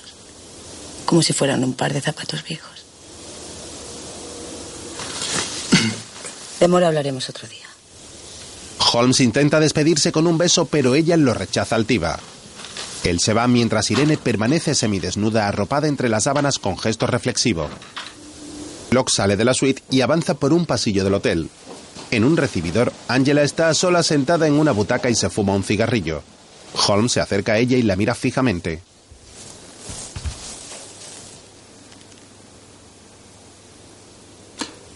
¿Cómo la aguanta? Porque la quiero y lo acepto. Señor Holmes, ¿usted cree que los hombres hacen peores a las mujeres? ¿Se refiere a si las hacen peores de lo que son? Buenas noches, señor Holmes. Buenas noches, Angela. El detective se marcha y la mujer lo sigue con su mirada.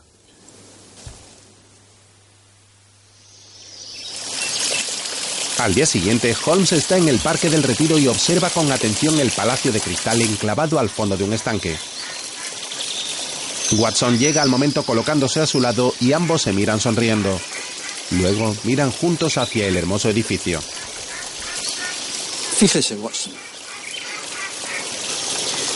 Nuestro Crystal Palace de Paxton es un invernadero de cristal y acero.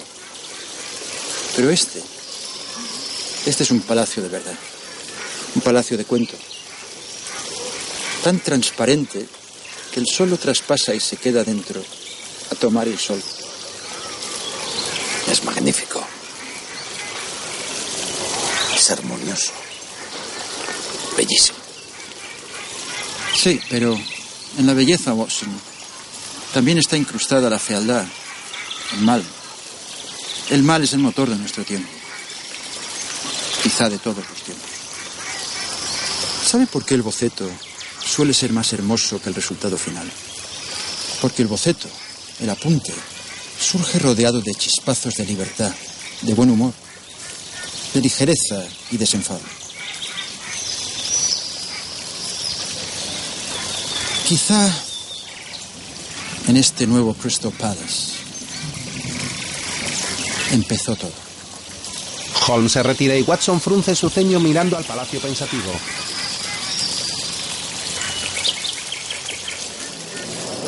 Más tarde, Un momento, por favor. Silencio. Un momento. Un momento. Gracias. Como sabéis, nuestro admirado Albeniz se marcha a Inglaterra la semana que viene. Allí tendrá nada menos que el Lyric Theatre para estrenar sus óperas. Le deseamos toda la suerte que se merece en su aventura británica. Y queremos decirle, como siempre, que nos sentimos orgullosos de tu talento y de tu amistad. Isaac, no nos olvides. Y a continuación, una pequeña sorpresa de todos tus amigos que esperamos te guste.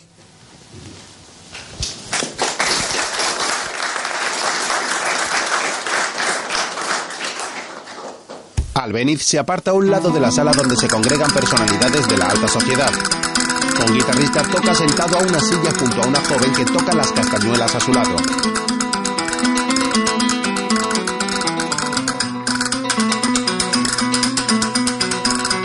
Al fondo de la sala, Watson se encuentra en pie junto a Elena y ambos se miran de soslayo. Holmes está a un lado cerca del músico y permanece atento al concierto.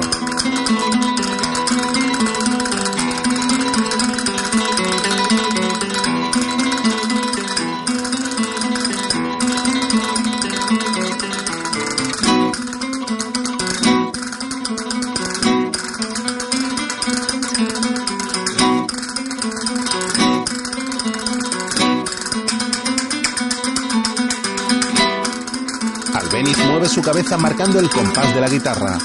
Es un hombre alto y moreno con una barba muy poblada y bigote en punta hacia arriba. En la calle junto al edificio varios cocheros esperan junto a la puerta. Entre tanto, Alcántara trabaja junto a otros compañeros en la redacción del periódico.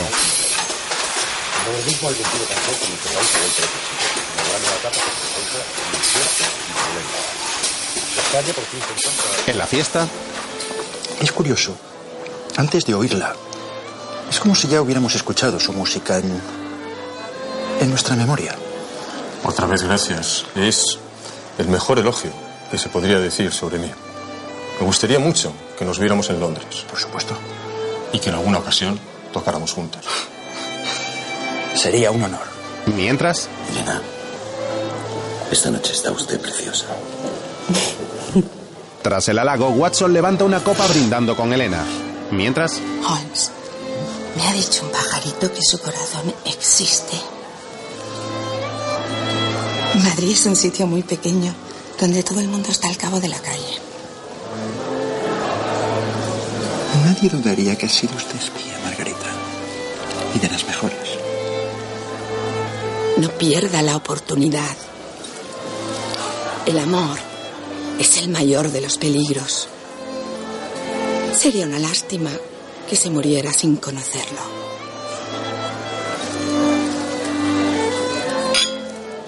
Margarita brinda con Holmes sonriéndole con picardía.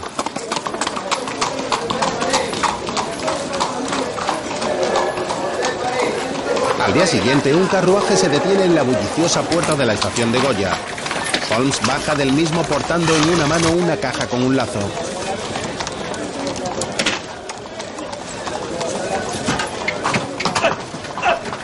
El cochero arrea las marchándose hacia adelante mientras el detective entra a la estación con cierta prisa.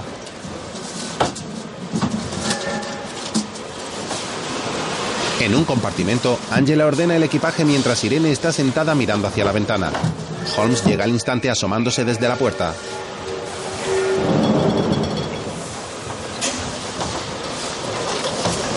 Angela le cede la entrada y se retira dejándolos a solas. Holmes deja el paquete sobre un asiento y se quita su abrigo acomodándose frente a Irene.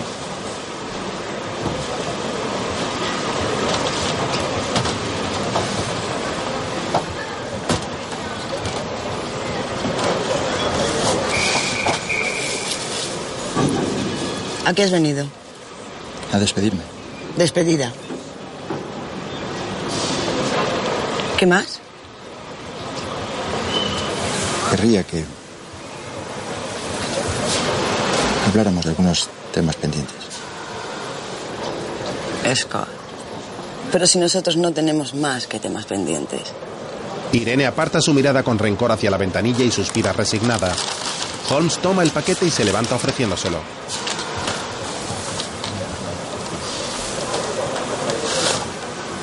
Ella lo coge dejándolo sobre su regazo. Él la mira arrepentido y acaricia su mejilla, pero Irene se muestra fría y esquiva. Entonces él recoge su abrigo y sale del vagón.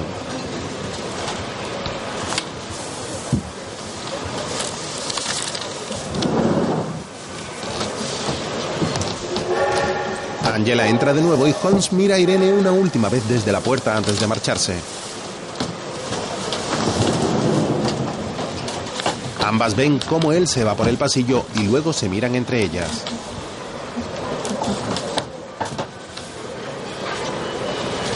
Un destello de emoción en sus ojos de lince. O de duda. Es igual, en cualquier caso me gusta. ¡Ábrelo! Ábrelo tú. Irene le da el regalo a su ayudante que retira el papel presurosa.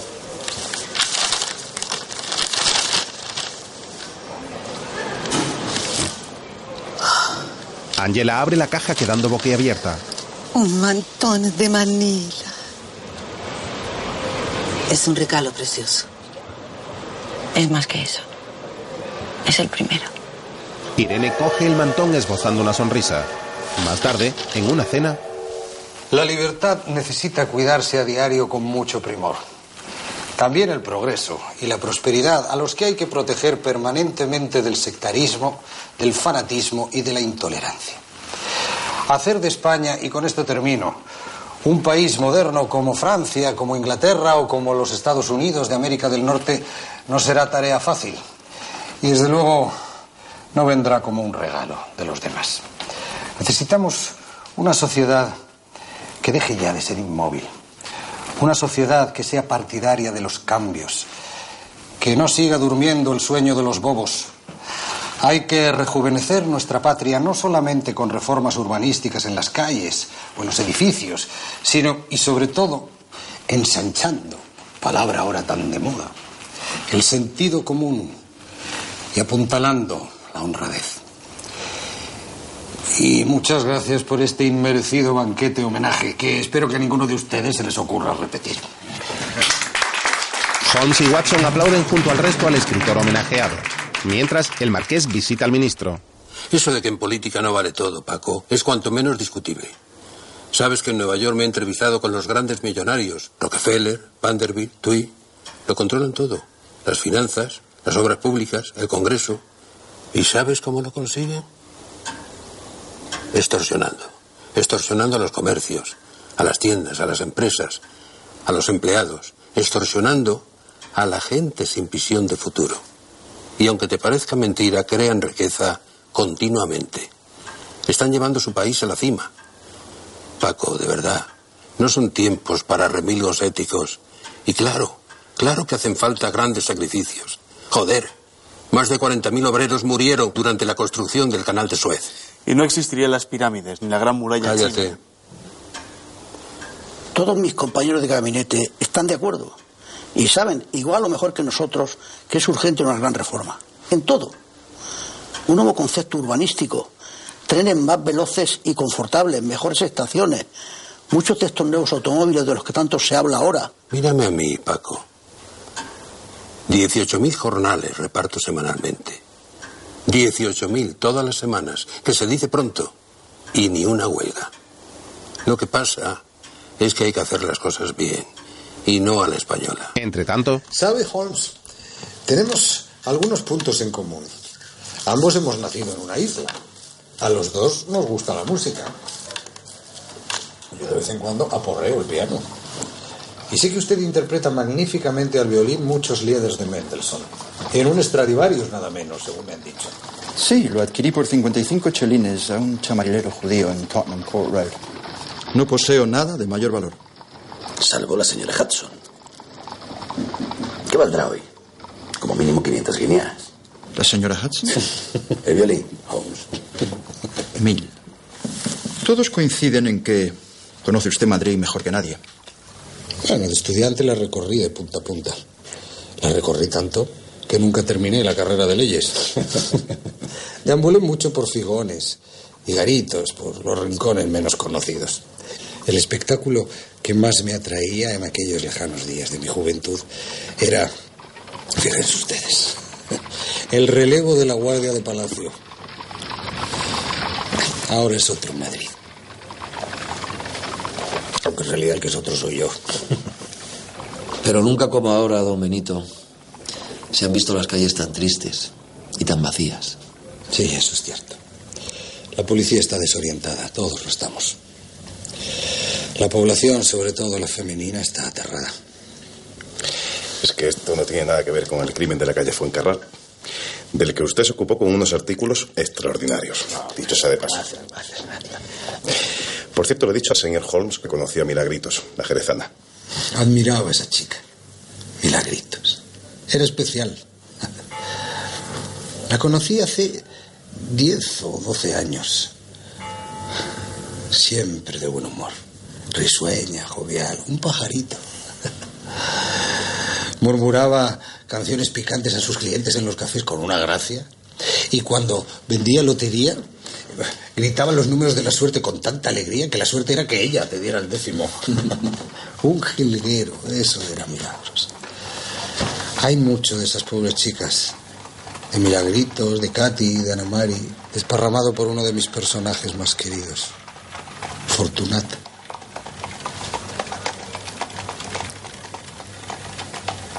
Cui prodest. Exacto. ¿Y a quién puede beneficiar todo esto?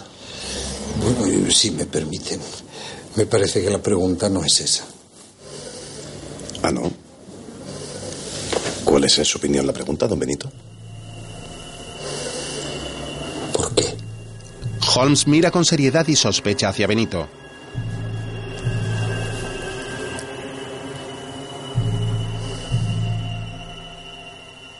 Más tarde, Alcántara y sus compañeros trabajan concentrados en una sala del periódico.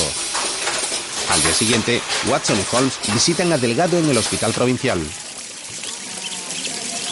Ha desaparecido. Nadie sabe ni cómo ni cuándo, posiblemente anoche. Pero el cadáver de Milagros García Cervantes, alias la Jerezana, ha sido robado del depósito. No hay ni rastro. Arriaga no sabe nada. Bueno, eso dice. Nadie sabe nada. Pero acabo de recibir esta carta y este informe de, de un colega, cuyo nombre entenderéis que me guarde, donde dice... Lea. El doctor Delgado le entrega la carta a Holmes que lee tornando su gesto en extrañeza. Sífilis.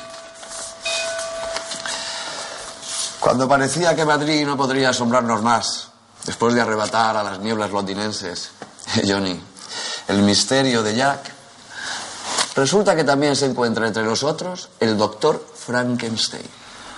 Más tarde ambos van en un carruaje y Watson permanece pensativo.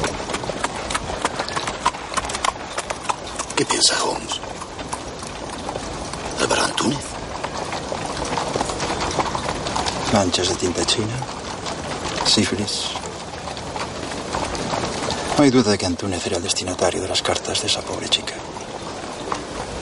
Que solo Dios sabe dónde estará su cuerpo ahora. Si es que está ahí, no lo han despedazado, quemado o algo peor. Pero no, Antúnez no. Antúnez es un cobarde. Solo paga. Es un mando intermedio. Watson, Aprovechando que usted tiene hoy la tarde y noche ocupadas, creo que voy a darme un baño árabe. Watson mira a su amigo negando con la cabeza resignado.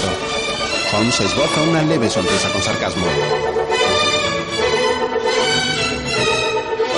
Más tarde, en el Teatro Real de Madrid, Watson acude con Elena a un concierto.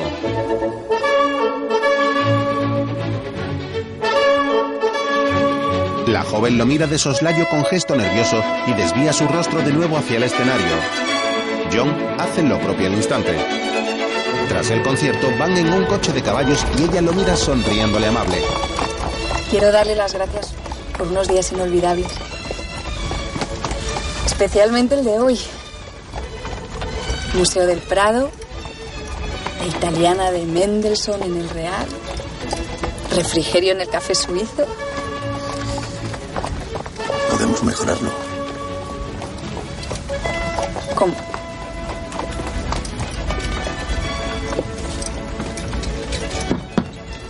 Cochero, al bacatel. Elena abre su boca con expresividad y sonríe agarrándose al brazo de John.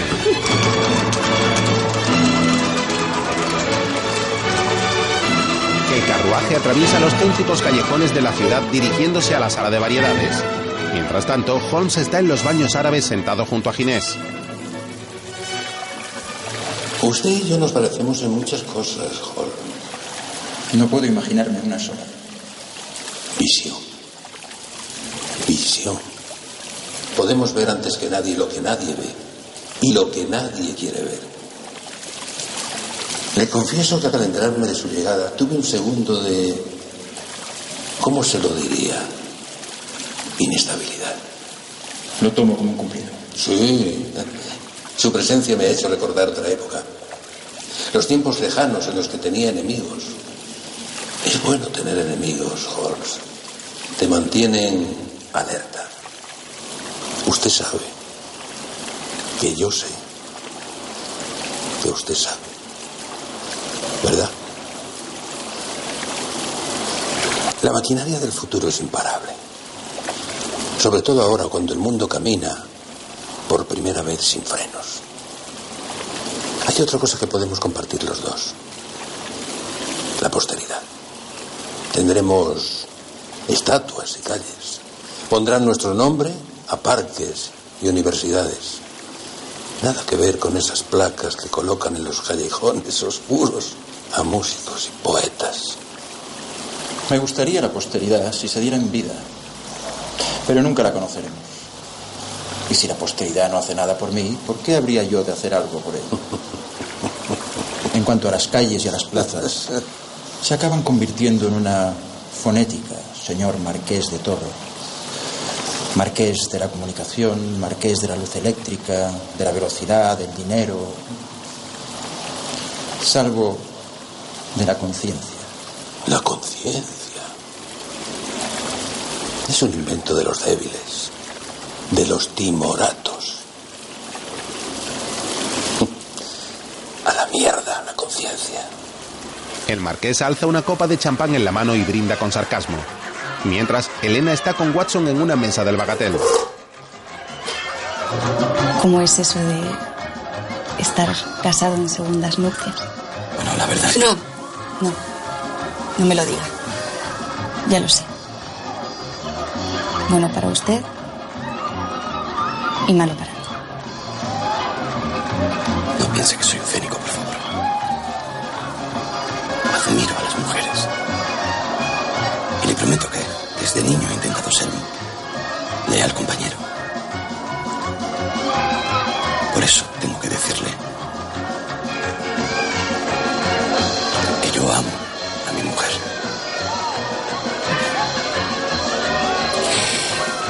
Sé que.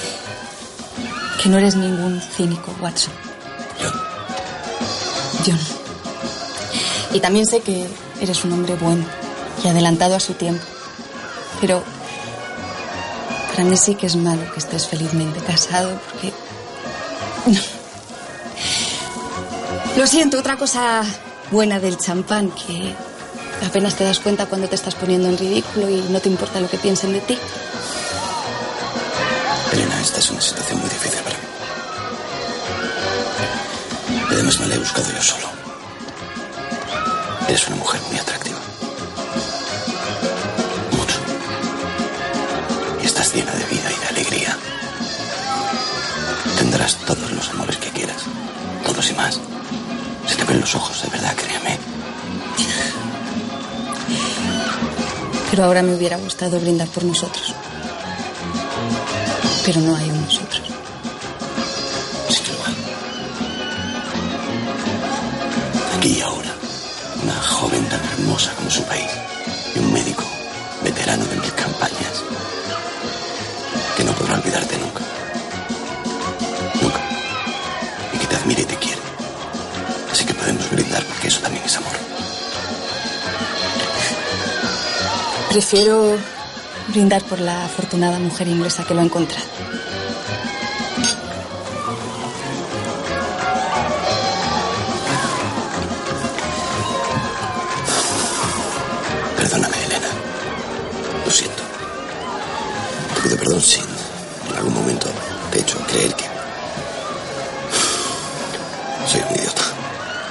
Se incorpora y lo besa en sus labios de modo apasionado.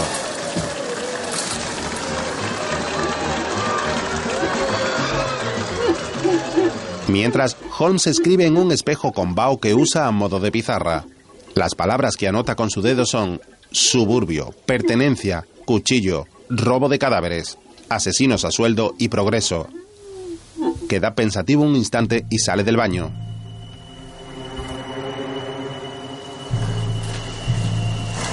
Mientras, He oído que Cuba, para lo del vodevil, para el burlesque, es única. Ya verás con el arte que yo tengo y tus novelas. Nos vamos a hacer de oro. ¿Vas a subir? ¿Qué más quisiera yo? No, esta noche no puedo. Me voy directamente al periódico. Tengo que terminar los ecos de sociedad y entregarlos antes de mañana a las 7. ¿Vas a dormir muy poco, Josito? Sí, pero así me quedará más tiempo para acompañar a Holmes. Buenas noches. Buenas noches. Buenas noches. Anda, dame un beso, señora Alcántara. Perdón, Miss Alcántara. Espera aquí hasta que enciendas la luz y te metas en la camita. No te olvides de comprarme las gafas, Josito. Sí. Y también me prometiste que me ibas a llevar a la botillería de Pombo a tomar leche merengada. Cuenta con todo ello.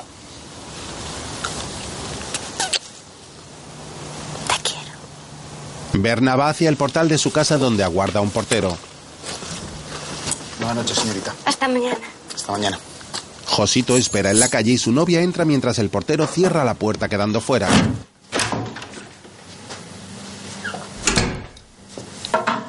Mientras Watson llega a su habitación de hotel. Deja su bastón sobre una mesa del recibidor. A continuación se dispone a quitarse la bufanda y el abrigo que deja junto a su chistera y guantes en un sofá.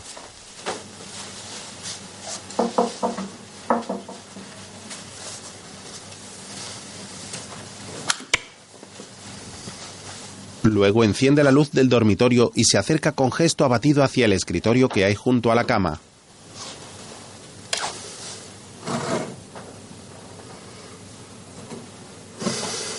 Coge un marco de una foto de la señora Watson que contempla suspirando. Se dirige a la cama sin dejar de mirar la fotografía y toma asiento.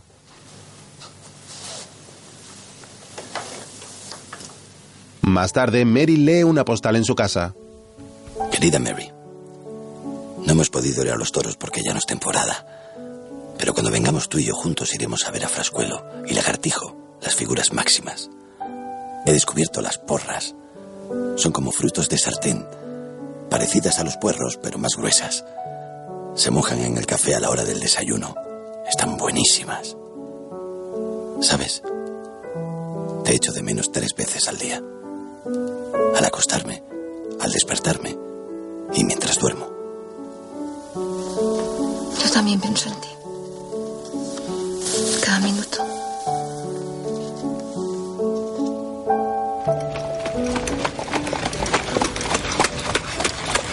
Al día siguiente, en las oficinas de la Gaceta se lee en la puerta Diario Liberal de Madrid. El inspector Valcárcel entra a la sala de redacción acompañado por un joven policía.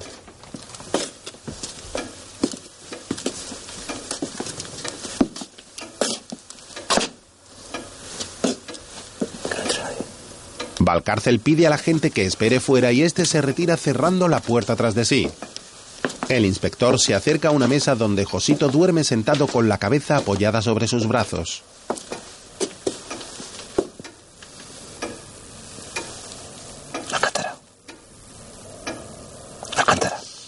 Lo despierta cuidadoso y el periodista levanta su rostro mirándolo extrañado. Valcárcel. Más tarde, las páginas de un libro de poemas de Becker aparecen cubiertas de sangre. El forense llega a casa de Berna. Ha sido asesinada. Buenos días, señor. Buenos días, señor juez. Buenos días. Buenos días. Buenos días. Buenos días. Buenos días. Entra a la habitación donde se encuentran Valcárcel y Alcántara junto a algunos policías. Las sábanas están cubiertas de sangre y el forense se dirige a la misma. El joven periodista espera con gesto destrozado a un lado de la cama. Holmes y Watson están tras él y lo miran compasivos. El forense mira el rostro de la joven y lo tapa de nuevo. Luego se acerca al inspector y suspira resignado.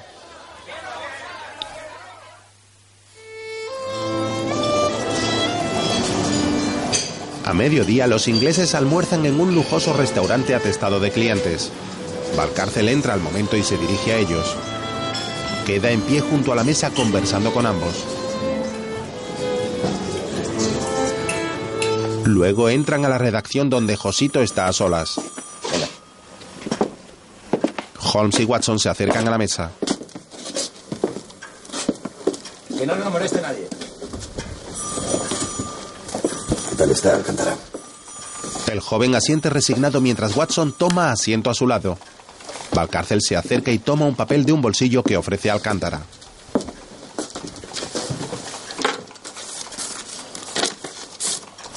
Tenga. Es el recibo de la funeraria. Lo han abonado a escote la gente del Bagatel.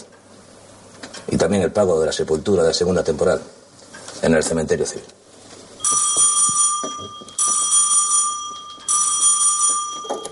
Dígale a esas magníficas personas que. que. la semana que viene o cuando pueda. les devolveré el dinero. Y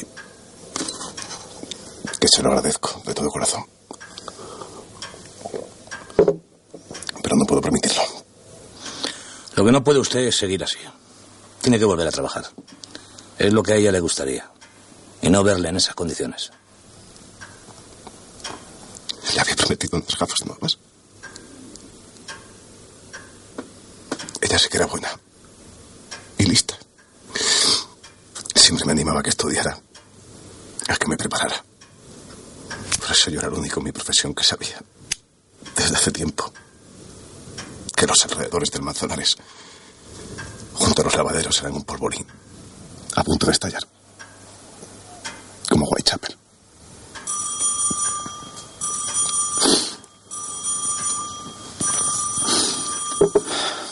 Un millón de personas, ¿verdad, Holmes? Se hacinaban en el East End. Casi todos emigrantes. Judíos, rusos, chinos, polacos. Aquí en Madrid los emigrantes vienen de Levante, de Andalucía, de Extremadura. Desde el infierno, escribió Jack. Se quedó corto Alcántara. En una habitación convivían diez personas, mujeres, niños, hombres, ancianos. En los albergues, cientos de mendigos dormían de pie, sujetos por cuerdas a la pared. Miseria, prostitución, alcoholismo. Todo el mundo sentía repulsa, asco por esas calles, empezando por el gobierno. Y entonces apareció Jack, un asesino moderno, urbano. Scotland Yard no supo entender, se lo impidieron, pero no entendió que se enfrentaba con algo nuevo. Jack era un revolucionario. Puso el horror ante nuestros ojos. Y sobre todo, fue la coartada para derribar aquellos barrios insalubres que aún vivían en la Edad Media. O sea que Madrid ha seguido los pasos de Londres. Entonces, Jack. Jack. Jack han sido, es, dos o tres sicarios ingleses y otros tantos soldados del crimen de aquí. Zurdos y diestros. Tipos todos bien seleccionados y bien adiestrados por un experto maestro de ceremonias. La gente se asustaría si supiera la cantidad de hijos de puta dispuestos a todo. Si lo he entendido bien, Jack es alguien que viene de la mano del futuro. El futuro no existe, Alcántara. No. Existe la duda, existe el temor ante el porvenir. El futuro es un invento de los vencedores. Su mejor arma para manejar, manipular, para asustar, para comerciar, para guerrear. Pero sí. Es el progreso, el desarrollo, quien encubre a Jack y le camufla. Ayudados por el poder. El poder económico, el poder político, el poder de la prensa, el poder judicial. El poder. Ese virus que cambia de lugar y de intención constantemente. Año tras año. Siglo tras siglo. Desde que el mundo es mundo. Así que, magnates, políticos, jueces. No voy a parar hasta coger a esos cabrones. Hasta que se pudran en la cárcel. Lo primero que voy a hacer es pedir una investigación parlamentaria. No servirá de nada. Las redes que rodean a los corruptos en su país y el mío, en todos, son tan invisibles como indestructibles. Y duran más que los gobiernos y los reinados. No investiguen con el corazón. Háganlo con el estómago. Más tarde, en el despacho del ministro de Fomento, se reúnen el marqués, su sobrino Antúnez, el embajador británico y el agregado cultural Wilson.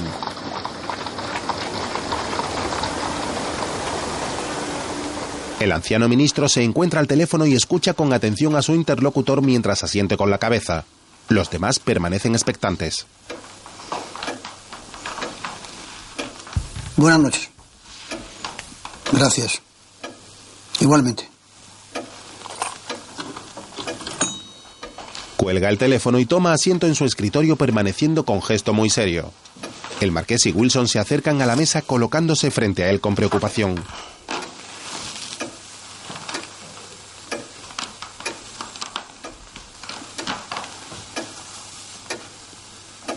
Barrunto que no son buenas noticias. Sí y no. Todo lo firmado hasta la fecha se ha respetado y por lo tanto seguirá su curso. La rebelión ya no tiene porvenir. ¿Y eso qué significa? Que menos da una piedra. Señor Wilson, entiendo que su trabajo ha terminado.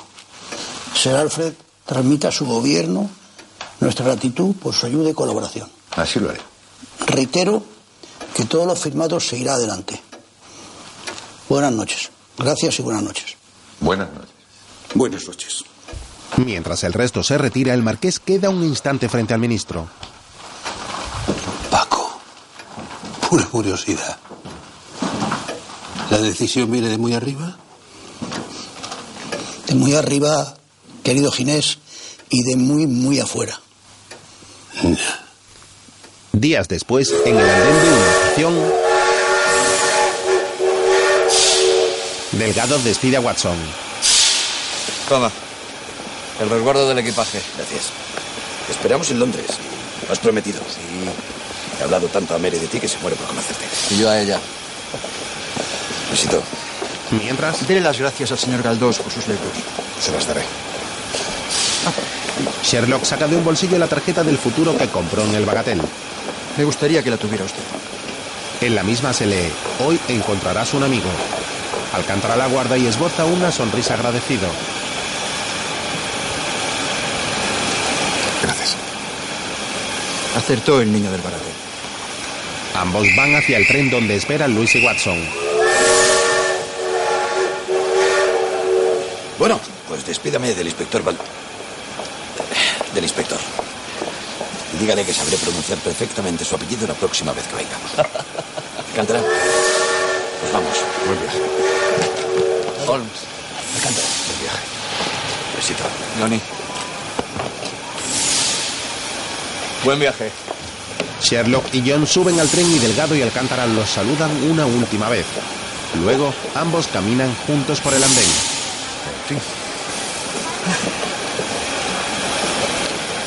Oiga, Delgado. Me va a parecer una pregunta un, un tanto extraña, pero. ¿Usted sabe cómo podría enviar una bañera a un pueblo de la Alcarria? Por supuesto, Alcántara. Ha dado usted con la persona indicada. Mire, acaban de inaugurar en la carrera de San Jerónimo la agencia Continental Express. Allí se encargan de enviar por un sistema rápido y económico todo tipo de cosas a cualquier parte del mundo oculto, incluida la Alcarria, naturalmente. Más tarde, en el vagón, Sabe, Watson, dentro de poco voy a cumplir muchos años. El 6 de enero. ¿Cómo se llamaba el parque de Madrid?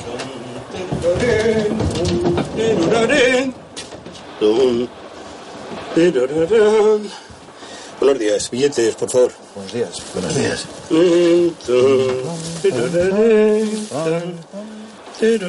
Wagner, Richard Wagner. La Valquiria. Cabalgata. El revisor se detiene un instante en la puerta y los mira. Holmes. Sherlock Holmes. Y Watson. Doctor Watson. Talan, talalalan,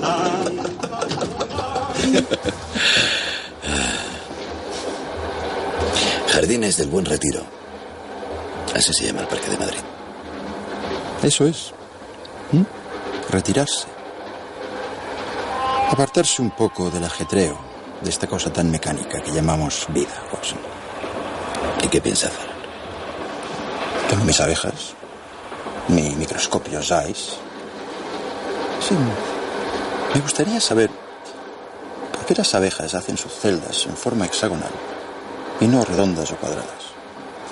Tengo mi violín, un paseo por Hyde Park, después de haber leído el Times. Tal vez una bicicleta. Y algo de sol. ¿Y una mujer? Por Dios, Watson, no se agua fiestas. No añada niebla al paisaje. Holmes abre un libro y lee ignorándolo.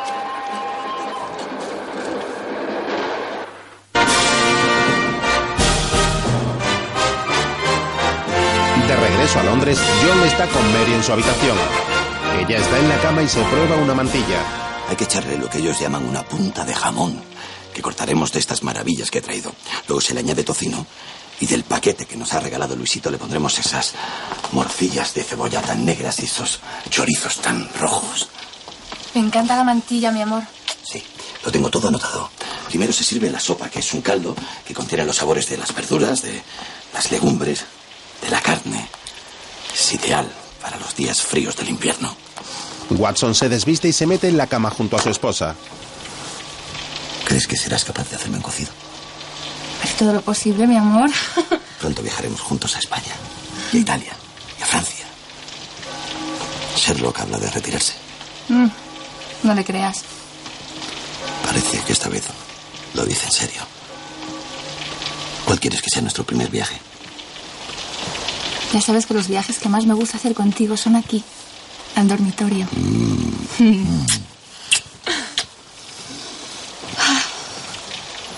Los viajes le cambian a uno un poco, ¿verdad, doctor?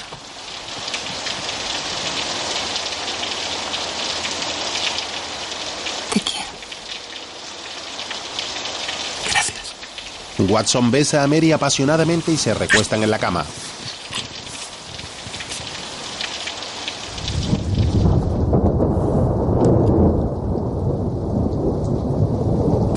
Entre tanto, Holmes espera en un despacho de Scotland Yard y es Wilson quien entra al mismo tomando asiento tras el escritorio.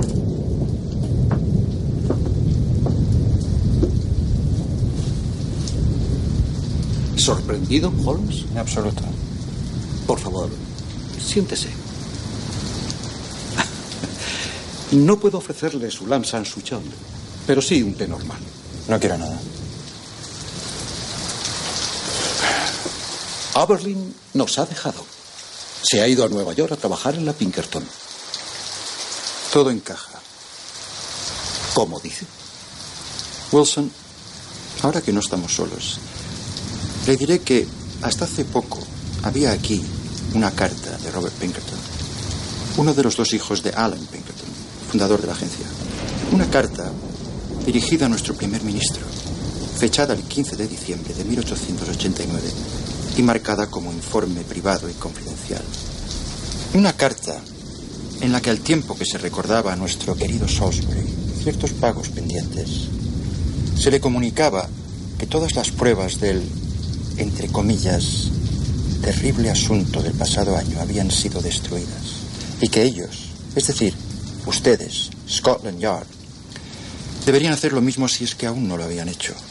No me diga que no sabía que Pinkerton y alguno de sus hombres estuvieron en Londres durante el otoño del 88. Sé que nunca se sabrá quién o quiénes fueron Jack, ni dentro de 100 años ni de 200. Sé también que en los archivos de esta casa únicamente quedan pruebas y pistas falsas para desorientar y confundir cualquier investigación futura. Pero le traslado la pregunta de un escritor español. Un verdadero grande de España, ese sí. ¿Por qué? ¿Por qué? ¿Por qué me hace a mí esa pregunta, Holmes?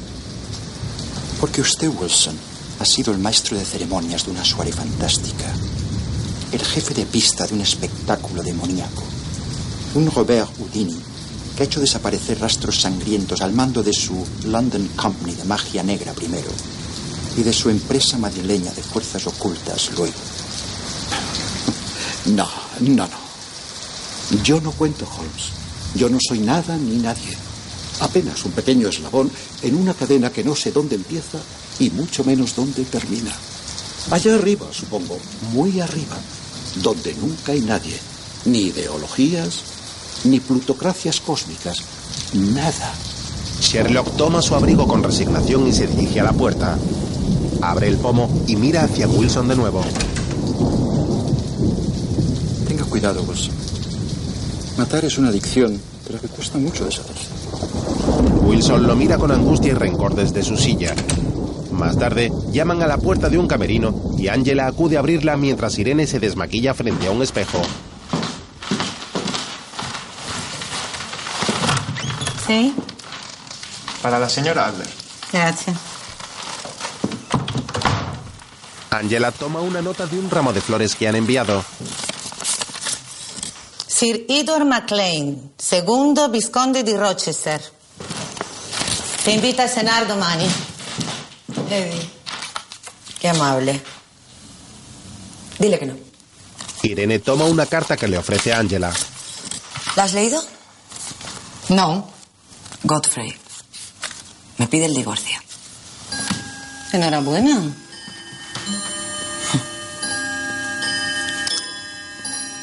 Antes, si no te hablo del Antiguo Testamento, yo, yo sabía, y bien que lo comprobaba, que, que era verdad, que se podían querer a dos o tres hombres a la vez.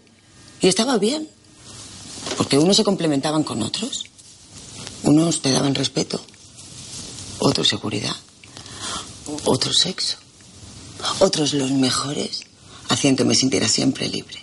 Incluyes al Chis Garabis del rey de Bohemia. Claro que sí, pobrecito mío. Su problema era que padecía de celos. Esa enfermedad siciliana, no sé si la conoces. Ay, pero ahora, ahora según voy cumpliendo óperas, mm, viajes y países, noto cómo se reduce mi capacidad de amar. Ahora solo puedo querer a uno. Y de uno en uno. ¿Crees que eso es algo que le ocurre únicamente a las muchachas norteamericanas de New Jersey? Yo nunca he querido a nadie. Al menos en la forma en la que te veo querer a ti. Es que eso que llaman amor los burgueses es un compromiso que no está hecho para nosotros los artistas. Lo nuestro es otra cosa. Además yo creo que los hombres hacen peores a las mujeres. Por eso nunca he amado a ninguno. Mm. Los hombres nos hacen peores cuando se lo permitimos. Necesito papel y pluma. Esto se terminó, Angela. Siempre dice lo mismo cuando estamos en Londres. Ah, pero estamos en Londres. Ajá. Oh. Te preparo el blanco y negro. Sí. ¡No! Sí. Angela va a buscar el vestido e Irene arruga el papel del divorcio con desprecio. Mientras, en casa de Holmes, Últimamente solo aparecen dos tipos de noticias. Malas y peores.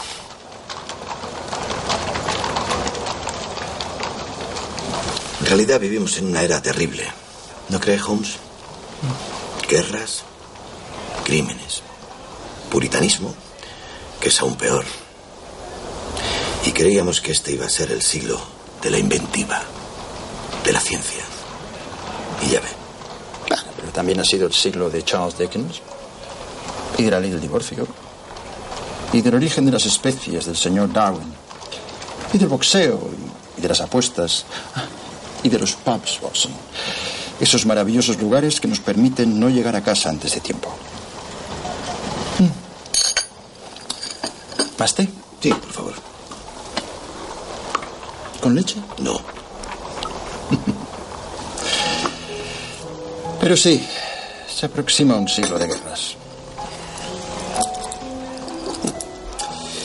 Tengo que irme. Se me ha hecho tarde. Le prometí a Mary acompañar a la modista.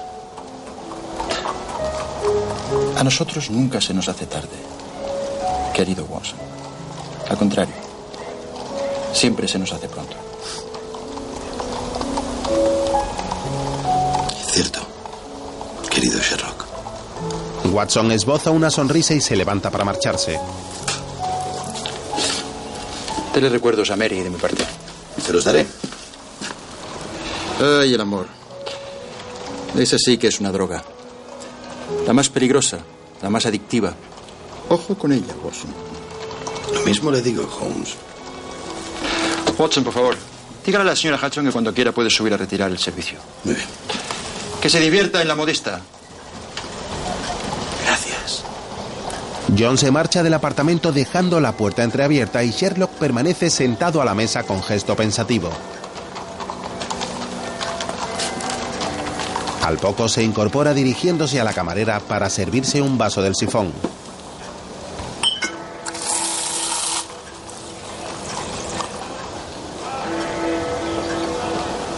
Bebe un trago y deja el vaso sobre el mueble.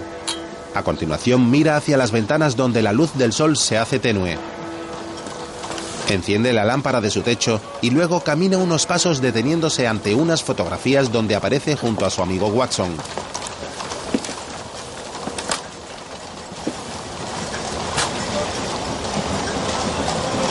Las contempla durante un momento y sonríe con orgullo.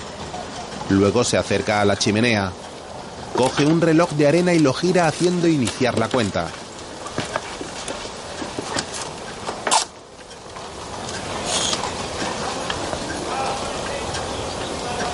A continuación da unos pasos y toma el arco de su violín. Tensa las cerdas girando el tornillo y se coloca el instrumento sobre su barbilla para tocarlo.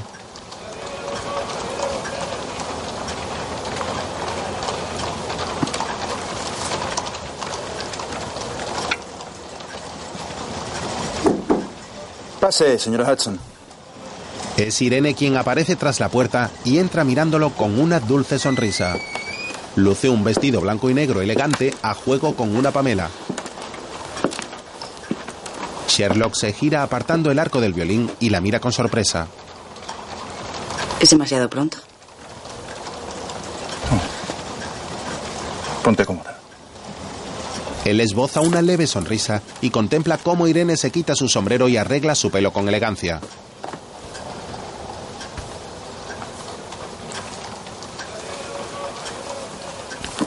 La mujer recoge del sofá un libro que abre por su portada y lee el título. Se trata de Fortunata y Jacinta de Benito Pérez Galdós. ¿Desde cuándo lees novela española? Conocí al autor. Siéntate. Irene deja el libro y toma asiento en una butaca mirando hacia Sherlock con una sonrisa.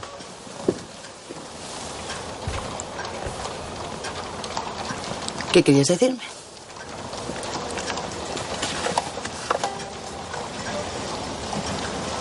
Escucha. Escucha con atención.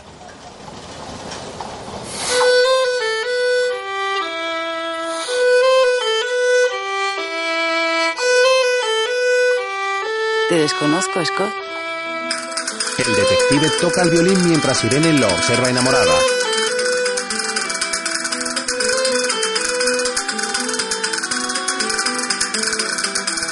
Una colorida ilustración se amplía poco a poco mostrando la calle donde Sherlock vive, Baker Street.